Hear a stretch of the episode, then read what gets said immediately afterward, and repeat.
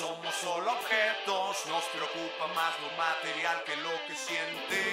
Siente. Es el sonido de la calle. El sonido de la calle no se puede perder. Ya todo lo que pasa es porque no lo ves.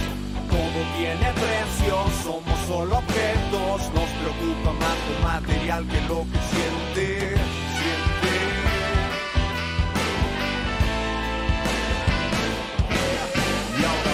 Qué sé yo, dónde estoy. Situación intermitente, razón para seguir destruyéndolo todo con acciones tan honestas para tus apuestas. No tienes vergüenza. Y cuando fue la última vez que miraste lo que era la rutina solo ciega? Mentes de madera, cuesta tanto darse cuenta. Y sin embargo encuentras soluciones a problemas con problemas que te inventas. Por eso yo dejo que solo los palabras que calman mi alma y soy yo el que toma las cosas para hacer las suyas con lo que me quedo es con esto. Una sonrisa, tu coro es perfecto. Las noches en la playa se hacían de mañana. De la calle no se puede perder. Ya todo lo que pasa es porque no lo ves. Todo tiene precio, somos solo objetos. Nos preocupa más lo material que lo que siente. Serias, los celos nos destruyen. No puedo yo creer que las personas huyen y perdemos el control cuando sales del confort. En tu casa eres lo que en la calle no te atreves a ser. Quien dijo que sería fácil no te atreves a ser, pero tú no te hagas el mártir, no te atreves a ser. Mira que es mejor caer que ser solo espectador, que ser solo un eslabón, que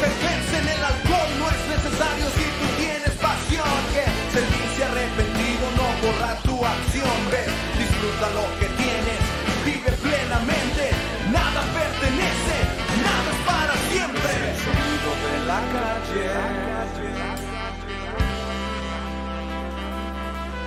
El sonido de la calle. El sonido de la calle.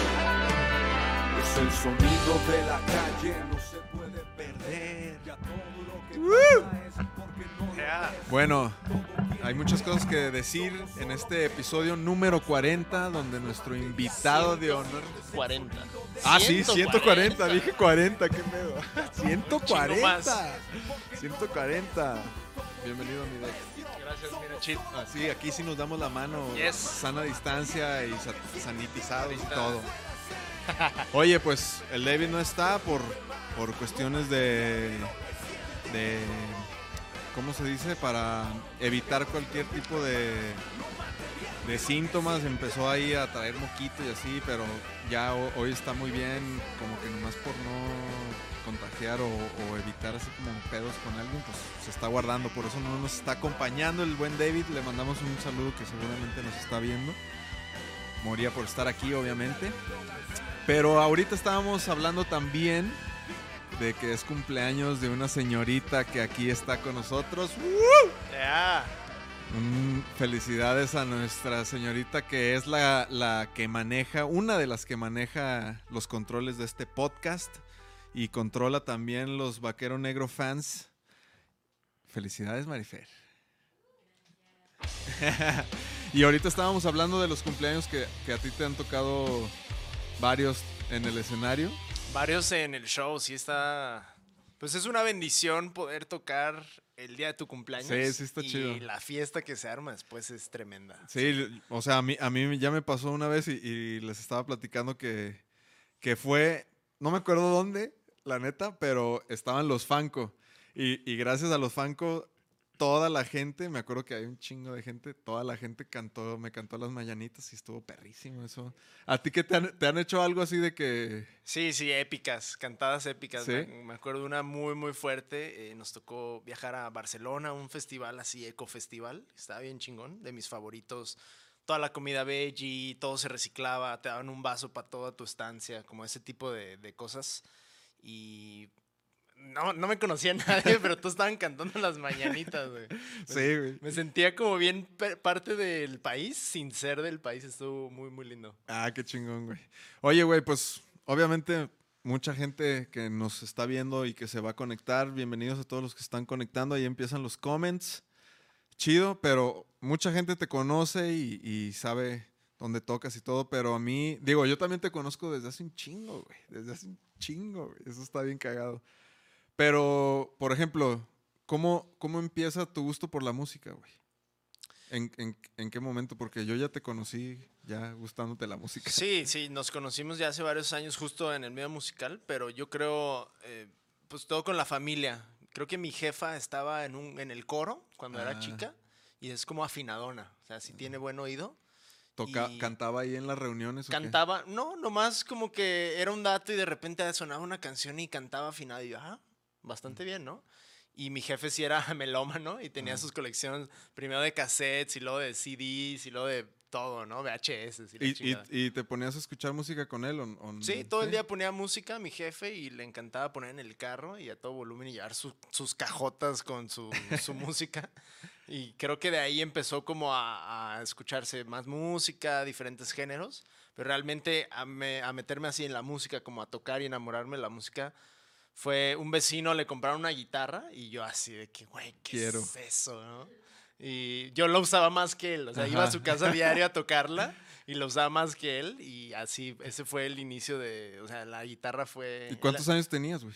Pues yo creo como en, antes de la, pues entrando a la secundaria, yo creo, como unos, ¿qué será? 12, 13. ¿Cuántos años se tienen ahí? No Ajá, sé. yo creo que como 12, 13 por ahí, por la adolescencia.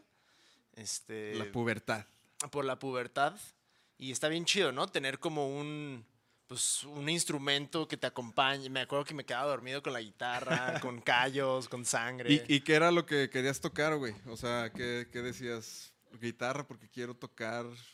Pues al principio como popular, música popular. Eh, la- me acuerdo mucho, no había YouTube en ese entonces, entonces eran tablaturas Ajá. y era apréndete la rola, pues ahí de Enanitos Verdes o Metallica y como todas pues, canciones populares, ¿no? Del rock Sí. y del pop, en inglés y en español, pero creo que era ese gusto por querer como cantar y acompañar y ya después se fue desarrollando. ¿Y nunca tuviste pena, güey? ¿Nunca te dio pena así de que ay, cantar así o, o algo así? Como la, la pena esa del escenario de que enfrente de la gente. Pues fíjate que no tanto, ¿eh? Siempre he tenido esta personalidad como eh, artística o como me gusta el escenario, me gusta ¿Te llamar... gusta que te vean? Ajá, me gusta llamar la atención, soy Géminis, ¿no? Entonces tengo ese lado y tengo el lado también bien serio que me voy y de- desaparezco. ¿no? ¿Qué pedo con eso de los signos, eh? Que está ahorita más de moda que nunca, que hasta memes de los signos ya hay. Pues es que sí está muy cabrón, es una manera de, de Yo- yo- conocerse, ¿no? Yo a veces siento que. a ve- o sea, ahorita cambiamos de tema, pero yo a, yo a veces siento que, que ya llegas a un punto en que lees tantas cosas de, de tu signo y así, que luego te empiezas. O sea, si no eras así, te empiezas a hacer según lo que lees, güey. Entonces, por eso crees. yo digo, ¿no? Ajá, así de que te va a ir a empezar bien en este Júpiter y no sé qué. O sea, yo sé que sí tiene que ver las estrellas y todo, y sí, sí creo en eso. Pero a, pero a veces siento que no, no, como que leer mucho de eso, pues ya tampoco está tan chido. Sí, pues es como quien escucha música y, y dice, no, ya no voy a escuchar nada para que mi grabación no me, como que no me metan Ah, ajá, que- interferencia, ¿no? Ajá, o que no tengas este como otras, que, que no te comparen con otros sonidos, ¿no? Así como, Ajá, o- o- como ajá. otras referencias, ¿no? Sí, Pero sí, yo sí. creo que, obviamente, si te conoces bien, sabes que algunas cosas van a ser ciertas, algunas no. Sí. Pero sí hay cosas de personalidad muy únicas que, no solo en la astrología, también como en el tarot, también como en otras cosas que intentan leer los patrones de, de las personas. Creo que puedes encontrar cosas que dices, ah, mira, pues sí, la verdad sí soy Sí. extrovertido a veces y a veces soy súper introvertido. Sí, sí, sí. Sea o no Géminis, no me importa, pero sí, sí tengo esa característica. Sí, a- o sea, lo que voy es que seas o no seas así, o diga o no diga, tú puedes ser como quieras en cualquier momento. O sea, no, no vas a, no te vas a regir por un signo, ¿no? Yo bueno, yo, yo pienso así. Puede ser, o sea, como que siempre estamos abiertos al cambio y a la circunstancia, pero creo que sí hay cosas bien intrínsecas de cada personalidad. Tú conoces amigos que dices, no, se va a ir por la derecha, o sea, Sí. como que ya sabes su personalidad y, y no Sí. necesitas saber de astros, ¿no? Es como simplemente conocer a alguien y decir, a este güey le gusta el fútbol, va a irse por el fútbol, sí, sí, sí. ¿no? El Sí. deporte y así. Oye, bueno, y, y entonces, pues ya, canciones populares, guitarra, secundaria, véanme. Secundaria. Quiero ser eh, rockstar. eh, me gustaba el punk. ¿Pueden apagar el agua, porfa? Ah, Es que tenemos ahí un agua Un hirviendo. agua para el tecito. No, no, no, apenas ha de estar porque le eché nueva agua. Este. Sí, me acuerdo en la secundaria pues, de que las primeras bandas y como que tocábamos punk rock y era la época del happy punk en Guadalajara. De hecho, fue una... 182. Pa, pa, pa. Ajá, como no tocamos tanto eso, sino más. A mí me gustaba más lo punk tipo Misfits, Ah, tipo. ah, ajá, ah. como Cosma Casualties, así. Como que me. Estaba en la época rebelde, entonces Ajá. supongo que por eso. ¿Y greña larga siempre? Todavía no, todavía no. Este, pero pues ya sabes, ponquetillo, ¿no? Que los estoperoles y que la- el panto pegado y que la camisa de los Ramones. Me gustaba mucho esa cul- subcultura, como el, el punk como Ajá. de underground. Y después, eh, con la escena de aquí de Guadalajara, no sé si te tocó también, yo creo que sí, pero pues de los toquines. De ir a toquines y alguien los hacía en su casa y era un pedón. Y, eh, y había agua loca y tocaban los chicharos con mole y así como pura escena local. Sí. Y estuvo bien chido, creo que fue una formación bien perra para Tocaban entender- en el Rey. Ajá. en y el no, y, en- Salmón. y- y luego en lugares, pues en casas. Yo me acuerdo mucho de casas que alguien ponía su casa y que acaba hecho un desmadre. ¿Te, te tocó ir alguna vez al, al- ¿Cómo se llamaba esa casa? Una que era en una azotea, así que subías y que te- tenías que tocar en la puerta y así como que casi casi de clave y... No me acuerdo, pero sí he ido a muchas azoteas de estudios, de seguro Ajá. muchos colegas músicos de, de Fito, de Los del Gallo, de Aldo Muñoz, Ajá. ¿no? Que tienen sus estudios arriba. Que ahí se arma la... Sí, me, es como muy musical, ¿no? El, Sí. el techo. Sí, el techo es muy musical, güey. Está cagado. Hasta los Beatles, güey. Y entonces te, te aven- o sea, con esa banda punqueta te aventabas en esos toquines caseros o qué? No, no, todavía no tocaba, como que empezaba con mi bandita a tocar en, en algunas fiestas, más como de, de la secu y así. Ajá, Pero más bien yo iba a los toquines a ver, a ser parte de la experiencia y como usuario, ajá. como fan, a ver qué pedo, ¿no? Con. Consumidor. Y creo que eso fue muy bueno porque fue una formación bien chingona de, oye, eh, pues puedes generar una escena y si como que se ayudan unos con otros, Sí. pues vas sacando toquines y vas invitando amigos y traían a los deluxe y tocaban en el salón del bosque o no me acuerdo dónde, en el mesón del bosque, una cosa así. Eh, y, y como que se generó una escena, yo creo por unos dos, tres años, Ujú. eh, estuvo muy sólido ese pedo. ¿Y después? Después, ¿qué pasó después? O sea, cu- ¿cuándo empezaste a tocar, güey, con eh, frente a la gente? ¿O cuándo ya, ya no fuiste solamente un, un espectador y te volviste ya arriba del escenario, güey? Ya más como en la prepa, como que me, me lo tomé más en serio. Conocí amigos que me expandieron mis gustos musicales. Conocí un amigo que tocaba metal progresivo, Dream Theater y así, Órale. Tool. Y también le gustaba el jazz, güey. Y no sé, imagínate, yo llegué del punk rock de tres Ajá. acordes a séptimas, treceavas y la Sí. chingada. Y estuvo bien chingón porque, pues ahí en la, en la eso fue en la prepa. En la prepa como que abrí mi- mis horizontes y empecé a tocar más con esa bandita. Empezamos a, a conseguir shows, a tocar covers, como a... ¿Y, y teoría musical nunca? Pues no, la neta siempre fue empírico. Ajá. Sí, soy muy autodidacta, que pues, me ponía a buscar y a encontrar la relación, pero nunca estoy viendo así lo que estoy De que, tocando ah, en, acordes. Ajá. Tal vez últimamente, en los últimos años más, Más. sí, como ya entendiendo, ah, es una cuarta, suena Ajá. una quinta, como que ya más internalizado eso, pero no, no creas que, que es, no, no, no soy tan culto de, Sí. del estudio. Yo, es que, por ejemplo, yo en la pintura soy así, ¿no? Autodidacta, lo descubrí todo así. Y, y creo, digo, no tiene nada de malo estudiar ni nada, porque yo estudié música. Pero, por ejemplo, en la pintura a mí sí, como que el no saber como que ciertas reglas hasta de combinaciones de colores, así como que a mí me ha hecho como que tener muchas más posibilidades de no saber cuáles son como los errores, ¿no? Y- Exacto. ajá, y siento que en la música, cuando yo empecé a estudiar composición, como que, o sea, sí decían, no, pues segundo grado pues, y no sé qué. Y luego te decían, este no. Y luego yo decía, ah, pero si de repente este suena chido, o sea, ¿por qué no? Entonces como que yo sí siento que el, el sí, sí es bueno saber, pero el saber como que ya tanto, como que a veces siento que, que ya te limita como a la creación como en sí, ¿no? A veces, pues, ¿no? Sí, totalmente. Yo creo que es como lo de los signos, ¿no? Como que ya sabes el, cómo es una escala y ya no te quieres salir de ahí. Esa es una escala mayor, siempre Sí. tiene que ser do, re, mi, fa, sol. Sí, sí, sí. Y de repente si estás en la mensa y estás jugando y nomás estás intentando crear, creo que puedes descubrir cosas interesantes. Tal vez no redescubrir la rueda, Ajá. porque pues hay cosas muy obvias de las dominantes y así, pero como buscar por caminos que nadie ha tocado y creo que eso es muy, muy importante en el arte. Por ejemplo, much- yo he escuchado muchas veces a gente decir que ya se tocó toda la música. O sea, sí entiendo que todos los acordes pues ya se tocaron, ¿no? Pues, o sea, sí, como- o sea, o no sé, güey, no, no sé, güey, como que yo de repente digo que no, güey, o sea, Pues yo creo que hay- siempre va a haber más maneras de recombinar. ¿No? Y los microtonos, y ahora música atonal, o música basada en ritmos, como que, pues obvio ya están todas las notas que existen y todos los colores, pero las nuevas combinaciones sí. siempre van a seguir existiendo y luego ya te meten un rap y hay trap y hay Sí. como pues nuevas cosas tecnológicas Sí. también que permiten hacer cosas diferentes. Sí, van saliendo nuevos géneros que te- se prestan para hacer otras combinaciones, quizá ajá, va evolucionando. Eso está chido, ¿no? Pero pues sí, definitivamente siempre, eh, aunque quieras o no, tendemos a caer en algo que ya se ha hecho, ¿no? Alguna frase, algunos Sí. acordes, alguna progresión. Y pues la onda es cómo salir, cómo meterle tu toque, ¿no? Porque Sí, sí, siempre sí. va a haber un círculo de sol, pero tal vez con una guitarra y un violín va a sonar diferente que sí, nunca. sí. Sí, sí, sí.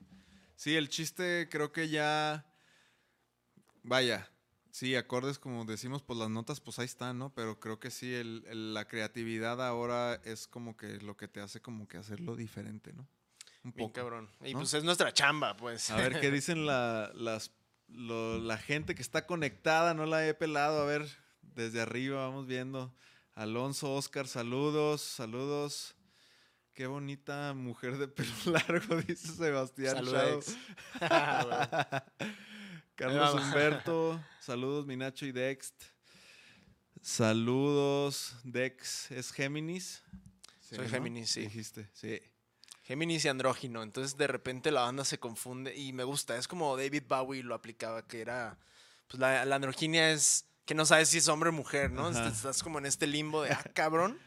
Y me encanta, es algo que en el escenario me encanta ponerlo en Ah, práctica. ahí está el, el Álvaro, eh, saludos.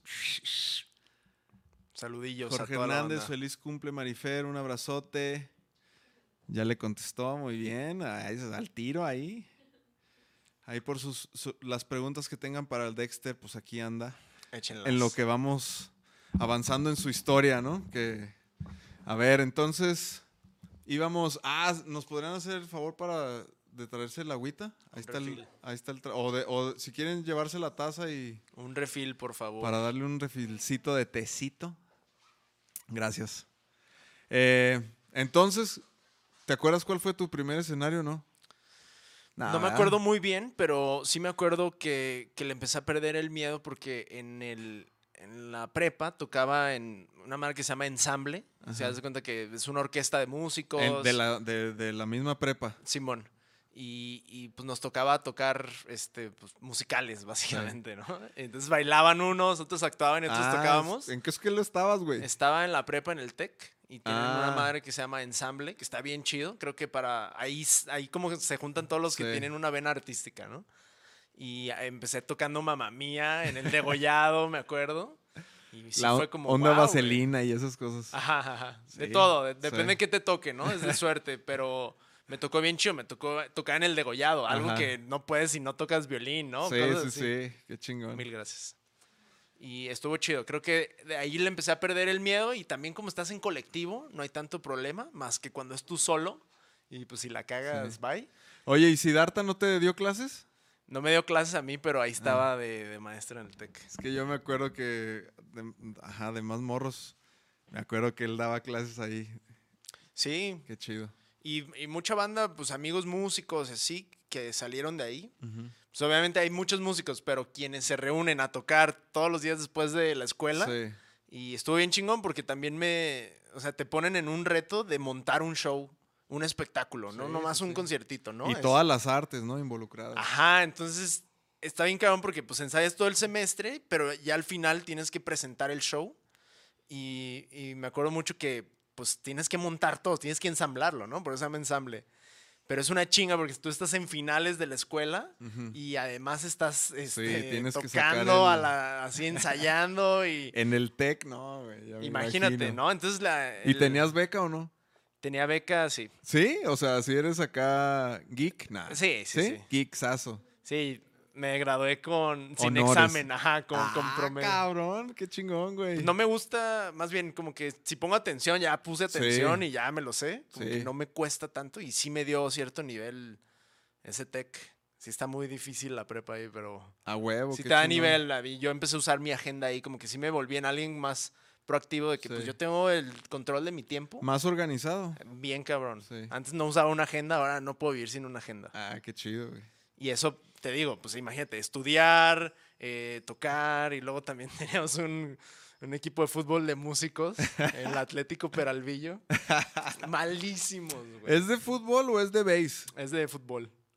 O sea, pero el, el- el trip de Caloncho es de base. Ah, sí, es- hay un video de ahí de, de Concaloncho que se llama Ah. Equipo, que es un juego de béisbol. Pe- ¿Y también con ellos juegas foot o es- son otros? No, no, no, eso fue, eso fue nomás un video y estuvo Ajá. chido porque ese, esa idea se convirtió en todo un trip de Sí, la el- gira ajá. y salíamos con el uniforme. Sí, sí, sí. Hicimos unos jerseys. Sa- Salían ideas chidas luego de los videos. Sí, qué chingón. Y, y por ejemplo, y entonces el tech, ya, prepa, bye, vámonos. Y luego mi historia es que me fui de año sabático. Me fui a trabajar a Londres de Ah. mesero y a perrearle. Este, entonces conseguí una lana, me fui de unos tres meses de, de viaje a la Ajá. India, que ahí me cambió bien cabrón el chip de la vida. Y regresando a México después de ese año sabático, Y, por ejemplo, ¿desde ahí traes toda esta onda de vegano y así? ¿O no? Sí, sí, más ¿Sí? o menos. eh, Imagínate, me eché como nueve meses en Londres de mesero, Ajá. donde pues tomaba todos los días, Sí. siempre me, me chingaba unos vinos. Las obras. Ajá, las de que el brownie así, empecé a engordar bien cabrón y a perder salud y a desvelarse. Y pues tú sabes, ¿no? Alguien tenía como 18 años. La vida de Londres, papi. La vida de trabajador de, de clase baja, ¿no? De año sabático. Ajá, pero pues le perreas, ganas tu lana, te, pues te, te va bien y puedes ahorrar para viajar. Y yo me fui a la Sí. India, cabrón, y ahí justo como que me transformó mucho. Ese, esos tres O meses sea, de allá. estar en Londres, luego la India. Ajá, ¡pam! necesitaba ese yin yang como que me, me funciona a mí, Sí. eh, yin yang de Géminis, donde, güey, pues bájale a eso, ¿no? Tu, tu cuerpo es pues tu medio de expresión, es, ahí está tu salud, ahí está todo. Y empecé a comer mejor, eh, como que ya empecé a... Allá casi todos son vegetarianos, Ujú. hay como 800 millones de vegetarianos. En la India. Ajá, un Sí, pues sí. chingo, güey. Y entonces allá como no- que es lo normal. Allá Ajá. es normal ser veggie Ajá. y es raro comer carne. Aquí es al revés, ¿no? Pero como que me empecé a adaptar a ese estilo de vida, me sentía bien, caminaba un chingo, hacía deporte, eh, med- pues meditaba, empecé a hacer yoga, como que dije, wow, Cambio de vida. Así, este prum. estilo de vida te va a dar más, te va a dar más años, te va a dar más inteligencia, más, no sé, más paz. Y lo empecé a seguir y justo cuando regresé a México, me acuerdo, me, tenía como dos cosas por hacer, como comerme mis últimos tacos, así que estuvo difícil. Y también, y también como dije, ah, cuando regrese quiero ya pegarle la música, o sea, ya como Ya me, formal. lo, me lo puse en la mente bien cabrón.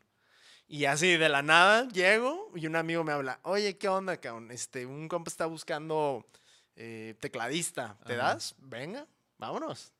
Y así, o sea, nomás de tenerlo en la mente me llegó la llamada, Sí. es neta, está muy cabrón.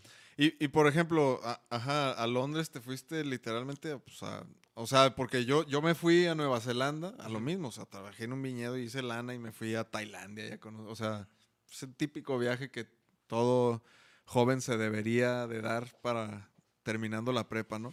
Pero ahí, por, ahí ya sabías eso, o, o que, que querías música regresando, o, o, que- o querías, o te fuiste como que pensando en ver qué ibas a hacer, güey. Pues me fui a ver qué pedo con la vida, pero sí, antes de irme, me había llegado un teclado MIDI Mm. y había descubierto el GarageBand unos meses antes. Y wow, estaba así como fascinado con haciendo- la producción, como que Sí. de pasar de la guitarra, que solo tienes un sonido, a un GarageBand, un teclado MIDI donde puedes tocar lo que quieras, Ajá. baterías, bajos, guitarras, sonidos. Entonces me acuerdo mucho que me llevé, mm, eh, creo que conseguí una guitarra ya, pero más bien le, le daba con mi compu y me iba a la tienda Apple a tocar ahí en los instrumentos y a usar. a- O sea, yo como que tenía esta pasión. Ajá. También me acuerdo mucho en mi viaje que iba a bibliotecas donde tenían pianos Ajá. y me ponía a tocar. Bien perro, así. Biblioteca de Ámsterdam, biblioteca pública, hay un piano y te, pues, güey, a tocar ahí, ¿no? Entonces sí ¿Y, no tenía... te- ¿Y qué pedo? no, no, te- pues o sea, es legal, o sea, ya, Sí, ya no, no, o es sea- retro- allá no le ponen no tocar a los pianos, güey. Arre, arre. Obvio, ¿no? es, es cultura, ¿no? Y estuvo bien chido eso. Como que de ahí, como que todo ese año traía la tentación y las ganas y las ganas de hacer música. Entonces cuando regresé sí dije, ya, tiene que suceder. Entonces pues, me llega la llamada Ajá. y, y justo era Fer, Fer Huerta de Porter, Ajá. que me dijo, güey, traigo un proyecto alternativo, se llama Vance and Tiger, es rock Arre. experimental, psicodélico. Este, ¿Eso date, güey". habrá algo en YouTube de eso? Seguro está en Spotify, creo que está el, el álbum. Se A ver. llama. A ver si podemos. ¿qué? Yo- este, ¿Spotify no se puede? O hay que Ah. ver. Creo que en YouTube debe haber uno que otro video. Va a estar bien chingón ver esos videos. Y era como muy tripeado. eh, Era un proyecto tripeadón. Muy chido. ¿Cómo se llama? ¿Vansen Eh, Tiger? Vansen Tiger. Vansen. Van. No, no, no, con. Con, con V. Vansen. Como Vans de los tenis. Ajá. Vansen. Y luego. Tiger. Ahí está, mira. Sí, debe haber algo por ahí. A Me ver, acuerdo que ese video de Hey Mickey, ¿por qué te suicidaste? a ver Este, póntelo. o el de Goliath, el de Goliath también está muy perro. Sí. Estaban bien tripeados. Pues eran videos, era como una loquerilla ahí. Esto es del 2014, ¿sí está bien? Yo creo sí, 2000. Arturix AJ Chimbal. Creo que es una subida falsa. ¿no? Ajá.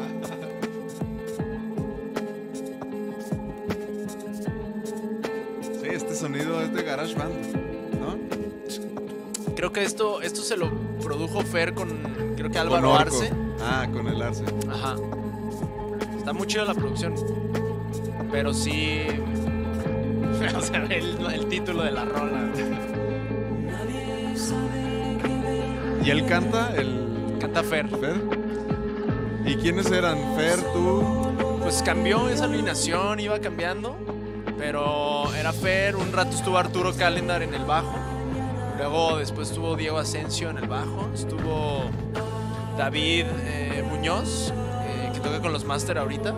También estuvo tocando un rato. Hermano de Jabo Muñoz. Entonces yo con esa banda empecé a conocer pues todo, ¿no? Lo que era hacer un videoclip, lo que era hacer un, este, una, una girita. Este, Y, por ejemplo, el, Álvaro que es bien clavado acá, como que, o sea, tú, tú lo veías así de que tocando el teclado así. No, él, no él nomás produjo. Ajá. y creo que no tocaba nada en vivo. Justo por eso Fer era como, güey, necesito una banda que me resuelva. Y yo era, también empecé a darle al Ableton Live. Ah. Entonces, como ves muchos soniditos Sí. y mucho desmadre, yo me programé todo eso, porque son, me, me mama así como la Ajá. computadora. Entonces programé en el live todo lo que no podíamos tocar en vivo. Ah, y los, ok, las para hacer las secuencias. las atmósferas, las secuencias. Y tocaba el teclado y las secuencias. Y ese video estuve bien loco. Era como... ¿En dónde es, güey? Por, así, de repente, eso creo que fue como una hacienda. Y nos lanzamos y era como creepy todo. Y era como esta chica que desesperada y en la oscuridad. Hey, Mickey, ¿por qué te Y luego por ahí, luego lo ven, pero por ahí, ahí sale unas No, pues lo, están viendo. Ah, Sí. lo estamos viendo aquí en escena. Pues bueno, ahorita se van a triviar porque tiene una parte B esta rola, como que levanta y se hace más latina. Y ahí pasan más cosas. Pero ve esa. Y, y por ejemplo, este, es esa marioneta. Y, y por ejemplo, pues te busca Fer y ya, y, ese proyecto, ¿qué duró, güey? Pues O, en- o en- por ejemplo, él, él ya estaba con Porter, me imagino, ¿no? sí, estaba con Porter y estaban como en un break. Ajá. eh, cada quien buscando sus proyectos personales. Y fue- Él, él le ajá. quiso dar al suyo, es Vance Tiger. Y yo creo duramos unos 2, 3 años entre tocando, sacando nueva música. por ahí. Por ahí sale una, tengo una gallina en la mano. Ahí estás, allá. Entonces imagínense ese trip, ¿no? Era como, era un funeral eso. güey. Ajá. O sea, ideas El bien Fer. tripeadas, bien locas. Ve nomás, estás bien morro, güey. Digo, te, ves igual, güey. Ajá, sí. Pero tenía la greña corta. Pero bueno, el vestuario, ¿no? Como que te empiezas a dar cuenta. Creo que todos son aprendizajes de Sí, pues, darse cuenta que no es nomás haces la rola y ya, sino hacerlo te bien tienes que tripearte todo. ideas y conceptos y hacer un funeral y, y conseguir gente que te haga el video. Como que todo se trata de relaciones en el medio. Y creo que es algo que me dio mucho este, este proyecto. Y por ejemplo, en ese pedo que, que tú eras, o sea, músico invitado, todo, todo ese pedo de, de la inversión de la grabación, de cuando te empezaste a dar cuenta de qué es lo que se requería para ser músico, como que qué pedo. O sea, por ejemplo, tú tocando en ese proyecto, tú decías, ah, pues yo quiero hacer mi pedo. O, te dejabas fluir así de que no, pues ahorita estoy tocando, a ver qué, qué, más sale o qué. Pues sí, yo me, me enfocaba más como en, en estar tocando, en seguir aprendiendo, en ver, en entender a la escena, conocer roadies, conocer ingenieros, como que no sabía nada, nada de ese del mundo. Entonces estuvo bien chido. Pero no, como que mi proyecto personal, no, no quería hacer un proyecto personal. O sea, como mi proyecto personal Ajá. es para mí, es mi hobby y subo mis rolas. Ajá. Y no tengo esa presión porque tenga éxito y no tengo esa presión porque venda y es- yo hago ambient y hago, hago lo que quiero, ¿no? Sí. Entonces como que dije, ah, está chido, puedo hacer lo que yo quiera y tomarlo como mi hobby, mi Sí. manera de expresarme, pero también puedo chambear tocando con otros proyectos y otros músicos. Y justo ahí empecé como tocando con Bansen, por ahí conocí a Paula Vergara, por este proyecto también conocí al Caloncho, entonces como que pues todo te va uniendo y te va Ujú. dando como pasitos para seguir avanzando. Y por ejemplo, yo, o sea, obviamente, Caloncho, ¿lo conoces del- desde el TEC o no? Conocí a su carnal, pero estuvo muy cagado que en Bansen Tiger nos quedamos en las últimas dos fechas Ajá. sin baterista. Y nos recomendaron un baterista súper bueno que es Caloncho, güey. sí, Yo sí, na- sí. no- no- o sea, él antes se consideraba más baterista que nada. Sí, yo, yo, me, yo me acuerdo que él tocaba bataca, güey. Yo, yo sí me acuerdo de él. Muy machín. Y la neta se las aprendió. Y estas rolas rarísimas. Y las tenía anotadas en su tarola. Y como, ah, tres vueltas de esto y luego cuatro de esto. Estaba bien perro. Y así lo conocí. Entonces fueron los últimos dos shows de Bansen. Y justo él como que ah, ah, pausó a Bansen Tiger por un ratote. Y fue Cal como, güey, pues yo también tengo dos rolas, dos rolas. Y me encantaría pues tocar, ¿no? Veo que tú ya, ya has tureado, Ajá. ya fuiste a Querétaro, ya fuiste a CDMX, ya tocaste aquí, allá. O sea, yo ya sabía más, ya podía enseñar, ya podía acompañar. Sí. Y me tocó ahora hacer esa, esa parte. Le dije, güey, pues hagamos, yo te apoyo, tú, pues tú date lo que quieras y yo toco lo que quieras, güey. Así como, así como que hay que darle, ¿sí? Como que no haya barreras, como que era mi objetivo que la música siguiera avanzando y, y pues de ahí eso tuvo un fructífero. Porque yo, yo, por ejemplo, yo me acuerdo que obviamente pues lo conocía, era compa del- de, las fiestas de 15 y así, de cotorreos y así.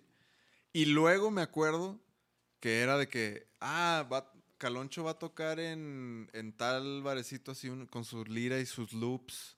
Y así como que yo decía, ah, arre, a ver, vamos a ver. Y así como que sí me, o sea, me tocó dos, tres veces verlo así. Y ya lo siguiente que escucho de, así de que, y Caloncho, ¿qué pe-?" ya, ya, pum, ya, ya está hecho un monstruo, güey. O sea, Sí, avanzó muy rápido. como que, como que yo dije, ah, cabrón, si hace, si hace un rato, o sea, si hace tantos meses yo lo vi en un bar acá haciendo loops con sus pedales y, ya de repente ya, pam, cabrón, o sea, ob- obviamente me dio un chingo de gusto porque muchos amigos míos lo conocen y también, así como que fue algo así bien perro.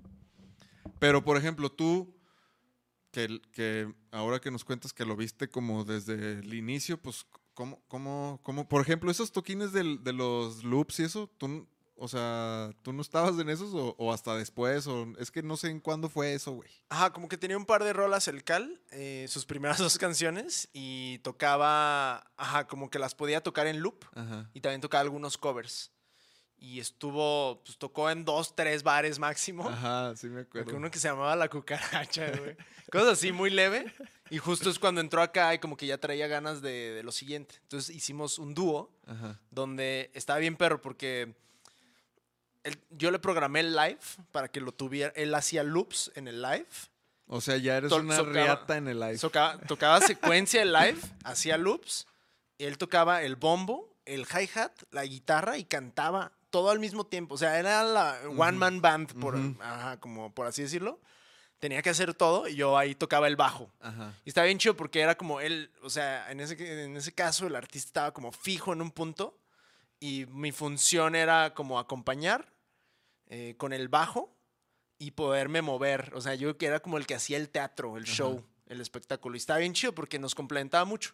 Caloncho Sí. es medio, medio reservado, Más- medio... más- Ajá, no, no le gusta tanto el escenario como a mí, que me mama así como... denme Sí, ah, sí, sí. Voy a gritar. Apúntenme a mí. Ajá, entonces como complementaba muy bien el show y creo que, o sea, sacaba lo mejor de cada quien. Lo mejor de alguien que es buenísimo cantando y tocando Ajá. y lo mejor de alguien que se la pasa paseando de un lado a Sí, otro, sí, aventando sí. plátanos, güey.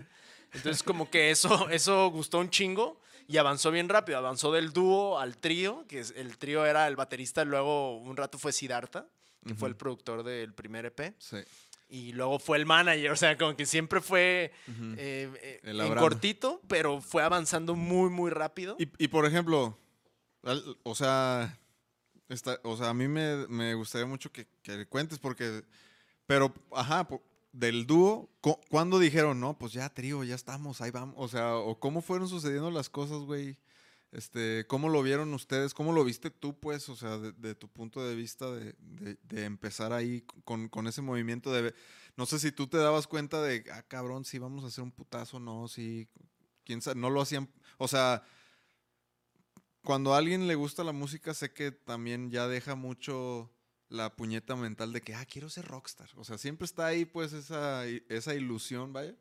Pero al que le gusta la música, pues hace música porque le gusta, porque sana, porque tocar guitarra o un instrumento, pues te aliviana. O sea, yo creo, pues. Entonces sé que, sé que alguna vez igual sí, sí, sí es la puñeta mental de, vamos a hacer esta banda para hacer un putazo. Pero sé que a lo mejor pues en esta en este caso fue sucediendo así como de que ah cabrón ah sí sí ah ah ah o cómo lo Total. ves tú güey No, un crecimiento orgánico total. Porque, pues, el propio Caloncho dice, güey, yo ni, o sea, yo ni quería ser músico, ¿sabes? yo nomás hice dos rolas, se la mandé a mi novia, le gustó a su grupito. Me dijo, güey, deberías tocar. Y empezó a tocar en sus loops y tenía un video en YouTube, un cover de Sublime y... Y como que él no se le imaginaba, ni lo visualizó, ni se le imaginaba. Pero justo desde que yo entré y lo empecé a cotorrear, como que sí me di cuenta que había algo especial, Ujú. porque pues poca banda canta igual que en las grabaciones. sí Y eso es algo que este bro puede hacer muy cabrón. O sea, tiene una habilidad increíble para cantar y conectar con una, como con su suavidad, con la, pues, su esencia, ¿no? sí sí como sí que relajada y suave. Y pues me ha tocado estar en otros tantos proyectos en la prepa, en la secundaria, como que ver muchos proyectos y cómo se iban, pues como que no tenían tanto potencial, la neta. ajá Y ver este proyecto y decir, es que esto tiene todo el potencial. Se- este, si le canto, si le tocamos palmar a alguien, se va a enamorar. O sea, no hay como manera de no Ajá. hacerlo. Entonces como que eh, fue más como de constancia y se fueron dando la- las cosas súper orgánicamente, pero muy rápido también. A diferencia de otros proyectos, ¿no? Que me acuerdo un proyecto que tenía de pop que queríamos, ajá, la ambición, queríamos tocar en el radio y estar ahí, vender un chingo de discos y no pasó nada y nos peleábamos así.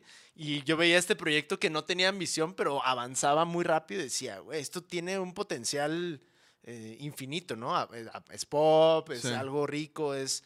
En ese momento era algo que como que se buscaba, ¿no? Lo tropical, las frutas, como que se alineó todo como tiene que ser para que algo sea un éxito, como Sí. a Porter le fue bien en su momento y fue un éxito de la noche a la mañana. sí Como que se te tiene que alinear el mundo y tienes que meterte y, y explota. por ejemplo a mí lo que me gusta de Siddhartha que él ha tenido una carrera súper sólida güey o sea así de que yo yo he visto Yo me acuerdo cómo empezaba a grabar con Aldo y así. Y ahorita lo veo dónde está y digo, güey, ese güey ahí para arriba, ¿sí sabes? O sea, como que a huevo, o sea, como que como que la, la, trayectoria que él lleva, como que se ve que, a huevo, este güey es bien constante, así como que buen músico, así chido. Pero de repente cuando sucede tan rápido, ¿qué pedo, güey? O sea, no, no, no les pasó, digo, no, no, le, no, no, no les ha cruzado por la mente así de que, güey, o sea, ¿cuánto va a durar esto? ¿Qué pedo? ¿Qué? O como esos nervios de vamos a llenar otro pinche Metropolitan o no sé, todos los que han llenado, o sea, o ha sido nada más hacer música, hacer música, seguir, seguir. Pues como todo en la música, sabes que son como ciclos. Entonces, como si nos hemos dado cuenta de ciertos ciclos, cómo puedes tener la atención general por un tiempo. Obviamente hay fans que se van a quedar siempre, sí, sí, sí. pero luego hay como un nivel extra que no son fans, pero que es como de lo que todos están hablando. Ajá. Entonces, eso pues dura un rato, no puede durar toda la vida. Entonces, yo creo que esa etapa del, al principio, la etapa fruta, que salió SP, o sea, con cinco rolas tureamos como año y medio. Imagínate, con cinco rolas, güey. Y por ejemplo, como cuántos toquines, güey. Pero, pero bueno, a ver, dos rolas, ¿no? Y luego trío, y luego, bueno, dúo, y luego trío, y luego llegó... Más, fue, fue creciendo la banda, luego sí, porque cuatro, yo, Sí, yo me acuerdo que, que, después con Abraham, ya, ya ahí donde era managers anónimos, o no me acuerdo, que, ahí donde ensayaban, yo de repente ya veía un chingo de gente, de músicos ahí, ya eran un chingo, güey. Fue creciendo el proyecto y, y depende, pues la, por ejemplo, cuando tureamos con Mon Laferte, pues sí era como una banda mucho más grande y sólida. Sí, pues sí. Y de repente, pues entró el Ruco a tocar el trombón. Luego en cierto momento estaba Memo Andrés de guitarrista. Y luego había percusionista Steven Zamora. Es como que fue es como es un proyecto solista, puede crecer o decrecer tanto como se quiera. Según se requiera. Y es lo chido. Este, pues, oye, necesito un dúo un trío. Al principio, pues que no hay presupuesto, es lo más chido. Y, y luego, pues como hay más presupuesto, hay giras más grandes, hay más ambición, hay más producción, pues ya puedes agregar más, ¿no? Creo que eso es de los beneficios de los proyectos solistas versus las bandas que pues si empiezas siendo ocho, no vas a sacrificar a cuatro, ¿no? Al primer show.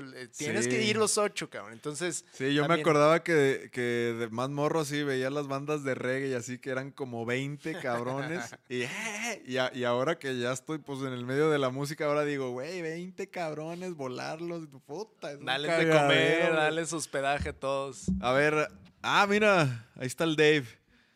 Saludex, mi Dave. Este, saludos al Dave. ¿Cómo se conocieron Nacho y Dex? Eh, tocamos con. Eh, estábamos llameando, ¿no? Yo creo sí. Me acuerdo mucho. no sé por qué, con Guido. Con Guido, con Guido, güey. Sí. Un amigo que. Ese güey era, era muy cabrón el de la bataca, ¿no? Sí, sí. Ese güey yo me acuerdo que tocaba muy chido, que yo sí decía, güey, este güey sí, sí, sí se dedica a tocar, toca cabrón. Exacto. Y era como de esa escena, como mi otro amigo, de que les gustaba el como lo progresivo y tenían rototoms y bataca doble bombo. Ese güey tenía super equipos, me acuerdo ahí donde fuimos a darle. Y que una vez llameamos, ¿no? Yo creo que esa vez yo iba a darle clases de guitarra a su hermano. Ajá. Y creo que ahí estábamos y... sí, llegaste y te conectaste una madre y o el bajo también un rato y así nos conocimos. Llameando. Qué chido, ¿no? Que creo que es la mejor manera de conocerse. Como previo a cotorrear cualquier cosa es toca, güey. que es el lenguaje universal. Sí. Últimamente, fíjate que. O sea, esto que dije hace rato de que la música cura y así. O sea, siempre cuando yo compongo y así, neta, a veces como que a mí me sirve un chingo. Deja tú para desahogarme y todo eso. Pero últimamente, güey, la neta me he dado cuenta que neta somos bien afortunados de, hacer música para la gente, güey. O sea, es muy chido poder conectar con alguien, una, idea tuya que la agarre otra persona y, la sienta como quizá tú la describiste en una rola y es increíble ese sentimiento. Puta, es magia. Creo que es lo más mágico que hay. Cabrón. Sí.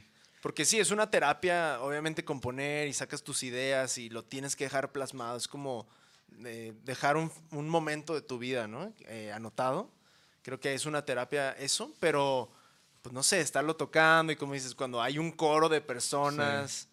Es lo que me gusta mucho de la música de Cal, que pues tiene un mensaje bien positivo, cabrón. Sí, Como que chido. neta no hay ni una pizca de maldad por ahí. Y, y la gente, se ha casado con eso, han tenido a su primer pareja, le han llorado a alguien que querían mucho. Ajá. Tiene rolas para sus hijas, o sea, gente que dice, güey, esta se la pongo a mi bebé para dormir. Sí.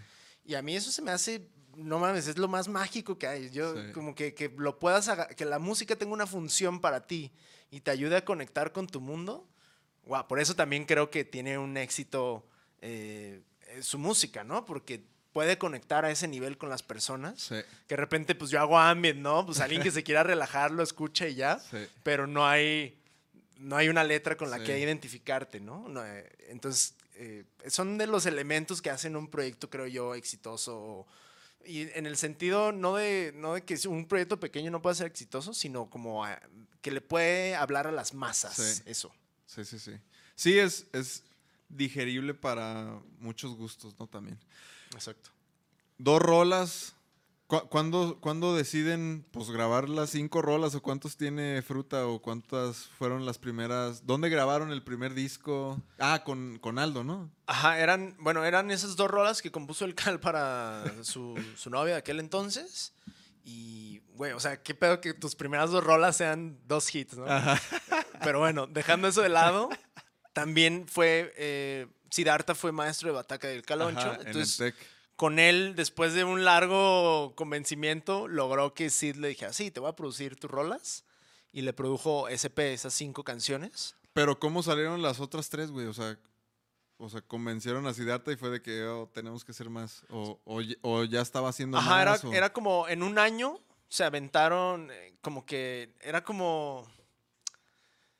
No iban a grabar directamente, era como, ah, te invito a mi casa y nos echamos una cagua y así. Y así salieron esas cinco rolas, como en un año se grabaron entre poquito a poquito. Es que es lo que te digo de Siddhartha, que él como que tiene muy bien así como que él sabe bien qué es lo que viene, ya, ya lo ve venir. Lo tiene visualizado Sí. todo, mi estimado Sid. Un abrazo. Sí, un abrazo. buen Sid. Luego lo vamos a invitar, ya, ya, le, ya le he dicho, pero creo que pues anda mucho tiempo en Ciudad de México Sí. y pues no, no se han dado los tiempos, pero ya, ya estará por acá. Sí, es un visionario y pues no, como dices, como que su carrera siempre ha sido hacia arriba, hacia arriba, Sí. como que ha dado paso tras paso, tras, como que nunca ha ido para atrás. Sí. Ya auditorio y iba a No, ser ni, otro. ni, y- ni, ni ha desaparecido, ni se ha, o sea, yo me acuerdo que, ah, este, ah, ahí está, ahí está pegado, ahí está, con su trip, así. Yo me acuerdo que siempre era, hasta, hasta a mí me gusta, eh, él una vez me invitó a, a cantar una de sus canciones ahí que, que a mí me gustaba un chingo y, no, yo decía, este güey también compone bien perro, güey, o sea. Sí, y, y qué chido, ¿no? Como alguien que ya tenía eso bien claro y esa trayectoria, que se haya echado las ganas de producir un artista nuevo Sí. que nadie conoce, que, Sí. que tal vez ni es el género el que él hace, pero como que le vibró. Creo que también eso ayudó a que pues, más gente volteara a ver el Sí. proyecto y pues, pues cualquier cosa es un extra, ¿no? No, ya me imagino a Aldo que ha de haber dicho al escuchar las rolas de que ha de haber dicho, no, estos dos acordes o tres, o así como que. No, pero. ¿Y, y cómo fue la grabación ahí, güey? ¿O qué? Pues eh, era como grabación entre estudio de Siddhartha, que era su casa en ese Ajá. entonces, y con Aldo al- se traquearon algunas Mezclaban, ¿no? cosas. Sí. Creo que sí, como guitarras o teclados. Como que también fue muy orgánico la creación de ese álbum. No fue, no hubo presión de lo tienes que tener Ajá. para en un mes, Sí. sino que durante un año salieron esas cinco rolas y. ¿Y pues tú ya, sea, grabaste? O sea, o entre No. ellos dos eran. Normalmente el proceso del Caloncho es, él compone eh, pues, la letra y la música y el productor, entre el productor y él hacen todo, todo. Y, pues Caloncho toca batería, sí, guitarra, bajo, Y ya después canta, ustedes se los aprenden, ¿o qué? Ajá, nosotros, yo me considero pues más como de la puesta en escena, Ajá. como que lo que me gusta hacer a mí y, ok, como vamos a hacer un show para que en vivo alguien que haya venido no se le olvide nunca este Ajá. show. Esa es mi chamba.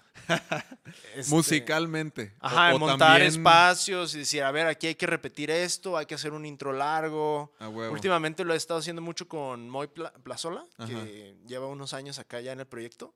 Pero al principio pues era, yo era el que metía, Ajá. aquí hay que bajar la luz, y aquí hay que poner, es muy teatral, ¿sabes? Sí, que a sí, mí sí. me mama esa, esa parte. O sea, toda la parte también de la escenografía y todo eso también. Las O- ideas y desarrollarlo y al principio pues sí poníamos una palmera inflable y colgábamos este así como un tendedero Ajá. y cosas así, como que te dieran el, el feel tropical, Ajá. pero obviamente conforme fueron avanzando las etapas, Sí. pues fue cambiando el concepto, ¿no? Luego era algo más serio, algo más como de amor, diferente. ¿Y, ¿Y qué pedo? ¿Ya al año tenían esas cinco rolas? ¿Y qué? Y ya pues empezamos a turear, a tocar mucho en Guadalajara. Pero, por- o sea, ¿ya estaban chambeando con, con Abraham? ¿O al principio nada más ustedes? Al principio así? no, y hubo un rato que estuvo otro, otro amigo de, de manager, me acuerdo, Zico Sierra, ahí eh, Arre, para recordarlo en las primeras etapas. Y después, ajá, después vino este cambio hacia el caloncho, como los primeros meses, no sé si el primer año, como que estaba con Zico y Ajá. después cayó, se cayó muy bien con Abraham. De hecho, Siddhartha presentó a Abraham con. Caloncho y fue como, güey, ustedes se tienen que conocer. y pues sí, se tenían que conocer, obviamente. Y ahí como que también es algo que percibo mucho de este proyecto, que siempre ha habido mucho, como ha sido muy orgánico y muy mágico el, los equipos que se han logrado. Como que siempre ha sido algo muy fluido, que Sí. todos nos caemos bien, que todos traemos la misma mentalidad, que eh, si nos, no sé, ahorita traemos, yo siempre he traído mucho el trip de pues alimentarse bien y comer bien y que traer tu termo y Sí. todo. Ah, pues es algo que también estamos incentivando en el, en el equipo, en ¿no? todos. ajá. Güey, no hay que, o sea, hay que ser más verdes en, Sí, sí, nuestro, sí. en nuestra gira. Y nada de bote- botella de agua prohibida en el escenario. Este, pedimos garrafones. pedi- como que, como que no solo el proyecto y la música está ahí, la chamba, sino que también como el, las, el objetivo final de la vida, como que lo compartimos. Sí. Y eso creo que también hace que el proyecto pues, sea muy sólido. y sea se- completo. Ajá, y se siente como una familia, se siente como una banda. Muchas personas lo perciben como una banda, Sí. aunque no lo es, pero sí es una familia y sí estamos ahí los que estamos pues muy, muy metidos. Sí, güey, sí se ve, sí se ve. O sea, digo, yo lo veo. Obviamente, Caloncho y todo el equipo son ejemplo a seguir de muchas bandas, de muchos proyectos. También cómo han manejado las cosas, pues habla de lo bien que se manejan también ustedes como músicos. Entonces, está bien chido que muchas bandas y mucha gente que nos ve, pues se claven ahí en, en toda la trayectoria, no solo de, de Dexter, sino de, en las bandas, en los proyectos que ha tocado, que tanto como el de Huerta, son proyectos muy interesantes, pues que, que también han sido parte de, de la escena del rock de aquí, tapatío, ¿no? Sí, es la historia del rock tapatío indie. De la música, ajá, no, no del rock, pues digo, pero, pero sí de, de la música en general, de la escena aquí de, de Guanatos, está cagado. Y muy importante que pues, todos sabemos que son relaciones, ¿no? Pero en Guadalajara como que, pues sí, todos nos conocíamos, de verdad. Yo empecé a tocar con Huerta y así como que se abrió el, el- el- el árbol genealógico a que conocieras a todas las personas. Creo que eso A también todas es muy las personas que tenías que conocer. Sí, eh, eh, ingenieros, choferes, todo el crew, ¿no? Que es también súper importante y parte del equipo. Saludos al crew. Saludos a todos, a ver si los tenemos por acá, a ver, vamos a invitar bueno. a cada uno. A huevo, a huevo. Muy, muy interesante la historia de todos, ¿no? Y cómo... Sí. Y también percibo eso del crew, ¿no? Que- Abraham ya estuvo aquí. A huevo. Ya, ya también desde el, el su punto de vista está bien chido porque tanto como músico como manager, entonces también aportó unas cosas muy interesantes y, y consejos a, a muchas bandas y a muchos músicos muy importantes para que por ahí lo vean su episodio que ya está por ahí. Ya. Pero está, está chido, digo, alguien tan cercano y que lo vive también como tú. Y, y a ver, por ejemplo, cinco rolas y, y- y te digo, empezaron a turear y así. Pero, ¿qué, güey? O sea, cu- ¿cuándo, cuándo, cuándo llega el momento en de que, ay, cabrón, como que ya estamos sonando, la- a ver, Abraham, ayúdanos, o, o qué, o cómo, cómo, quién fue, güey? ¿Quién fue el que dijo, güey, se está poniendo esto bien cabrón, hay que ponerse pilas? Yo creo que lo visionó eh, Siddhartha, como que dijo, este, porque él tocaba, Ajá. también era baterista un rato, ¿no? Entonces imagínate, tenías un baterista de este nivel en una Sí, banda así que empezando.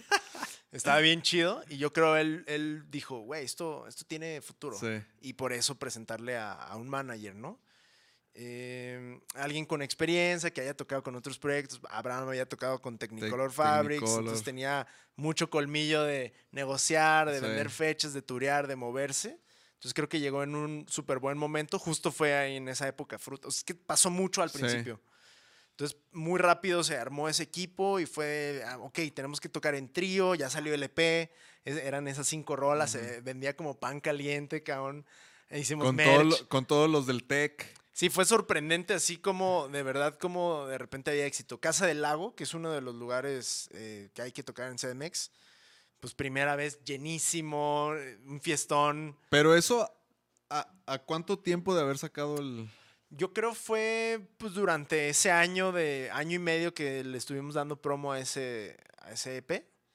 Y mucho al principio, así, la, la historia es como al principio era tocar en Guadalajara, en muchos lugares, que en el bazarcito, que en la Sí. fiesta, que en el aquí, que en el allá.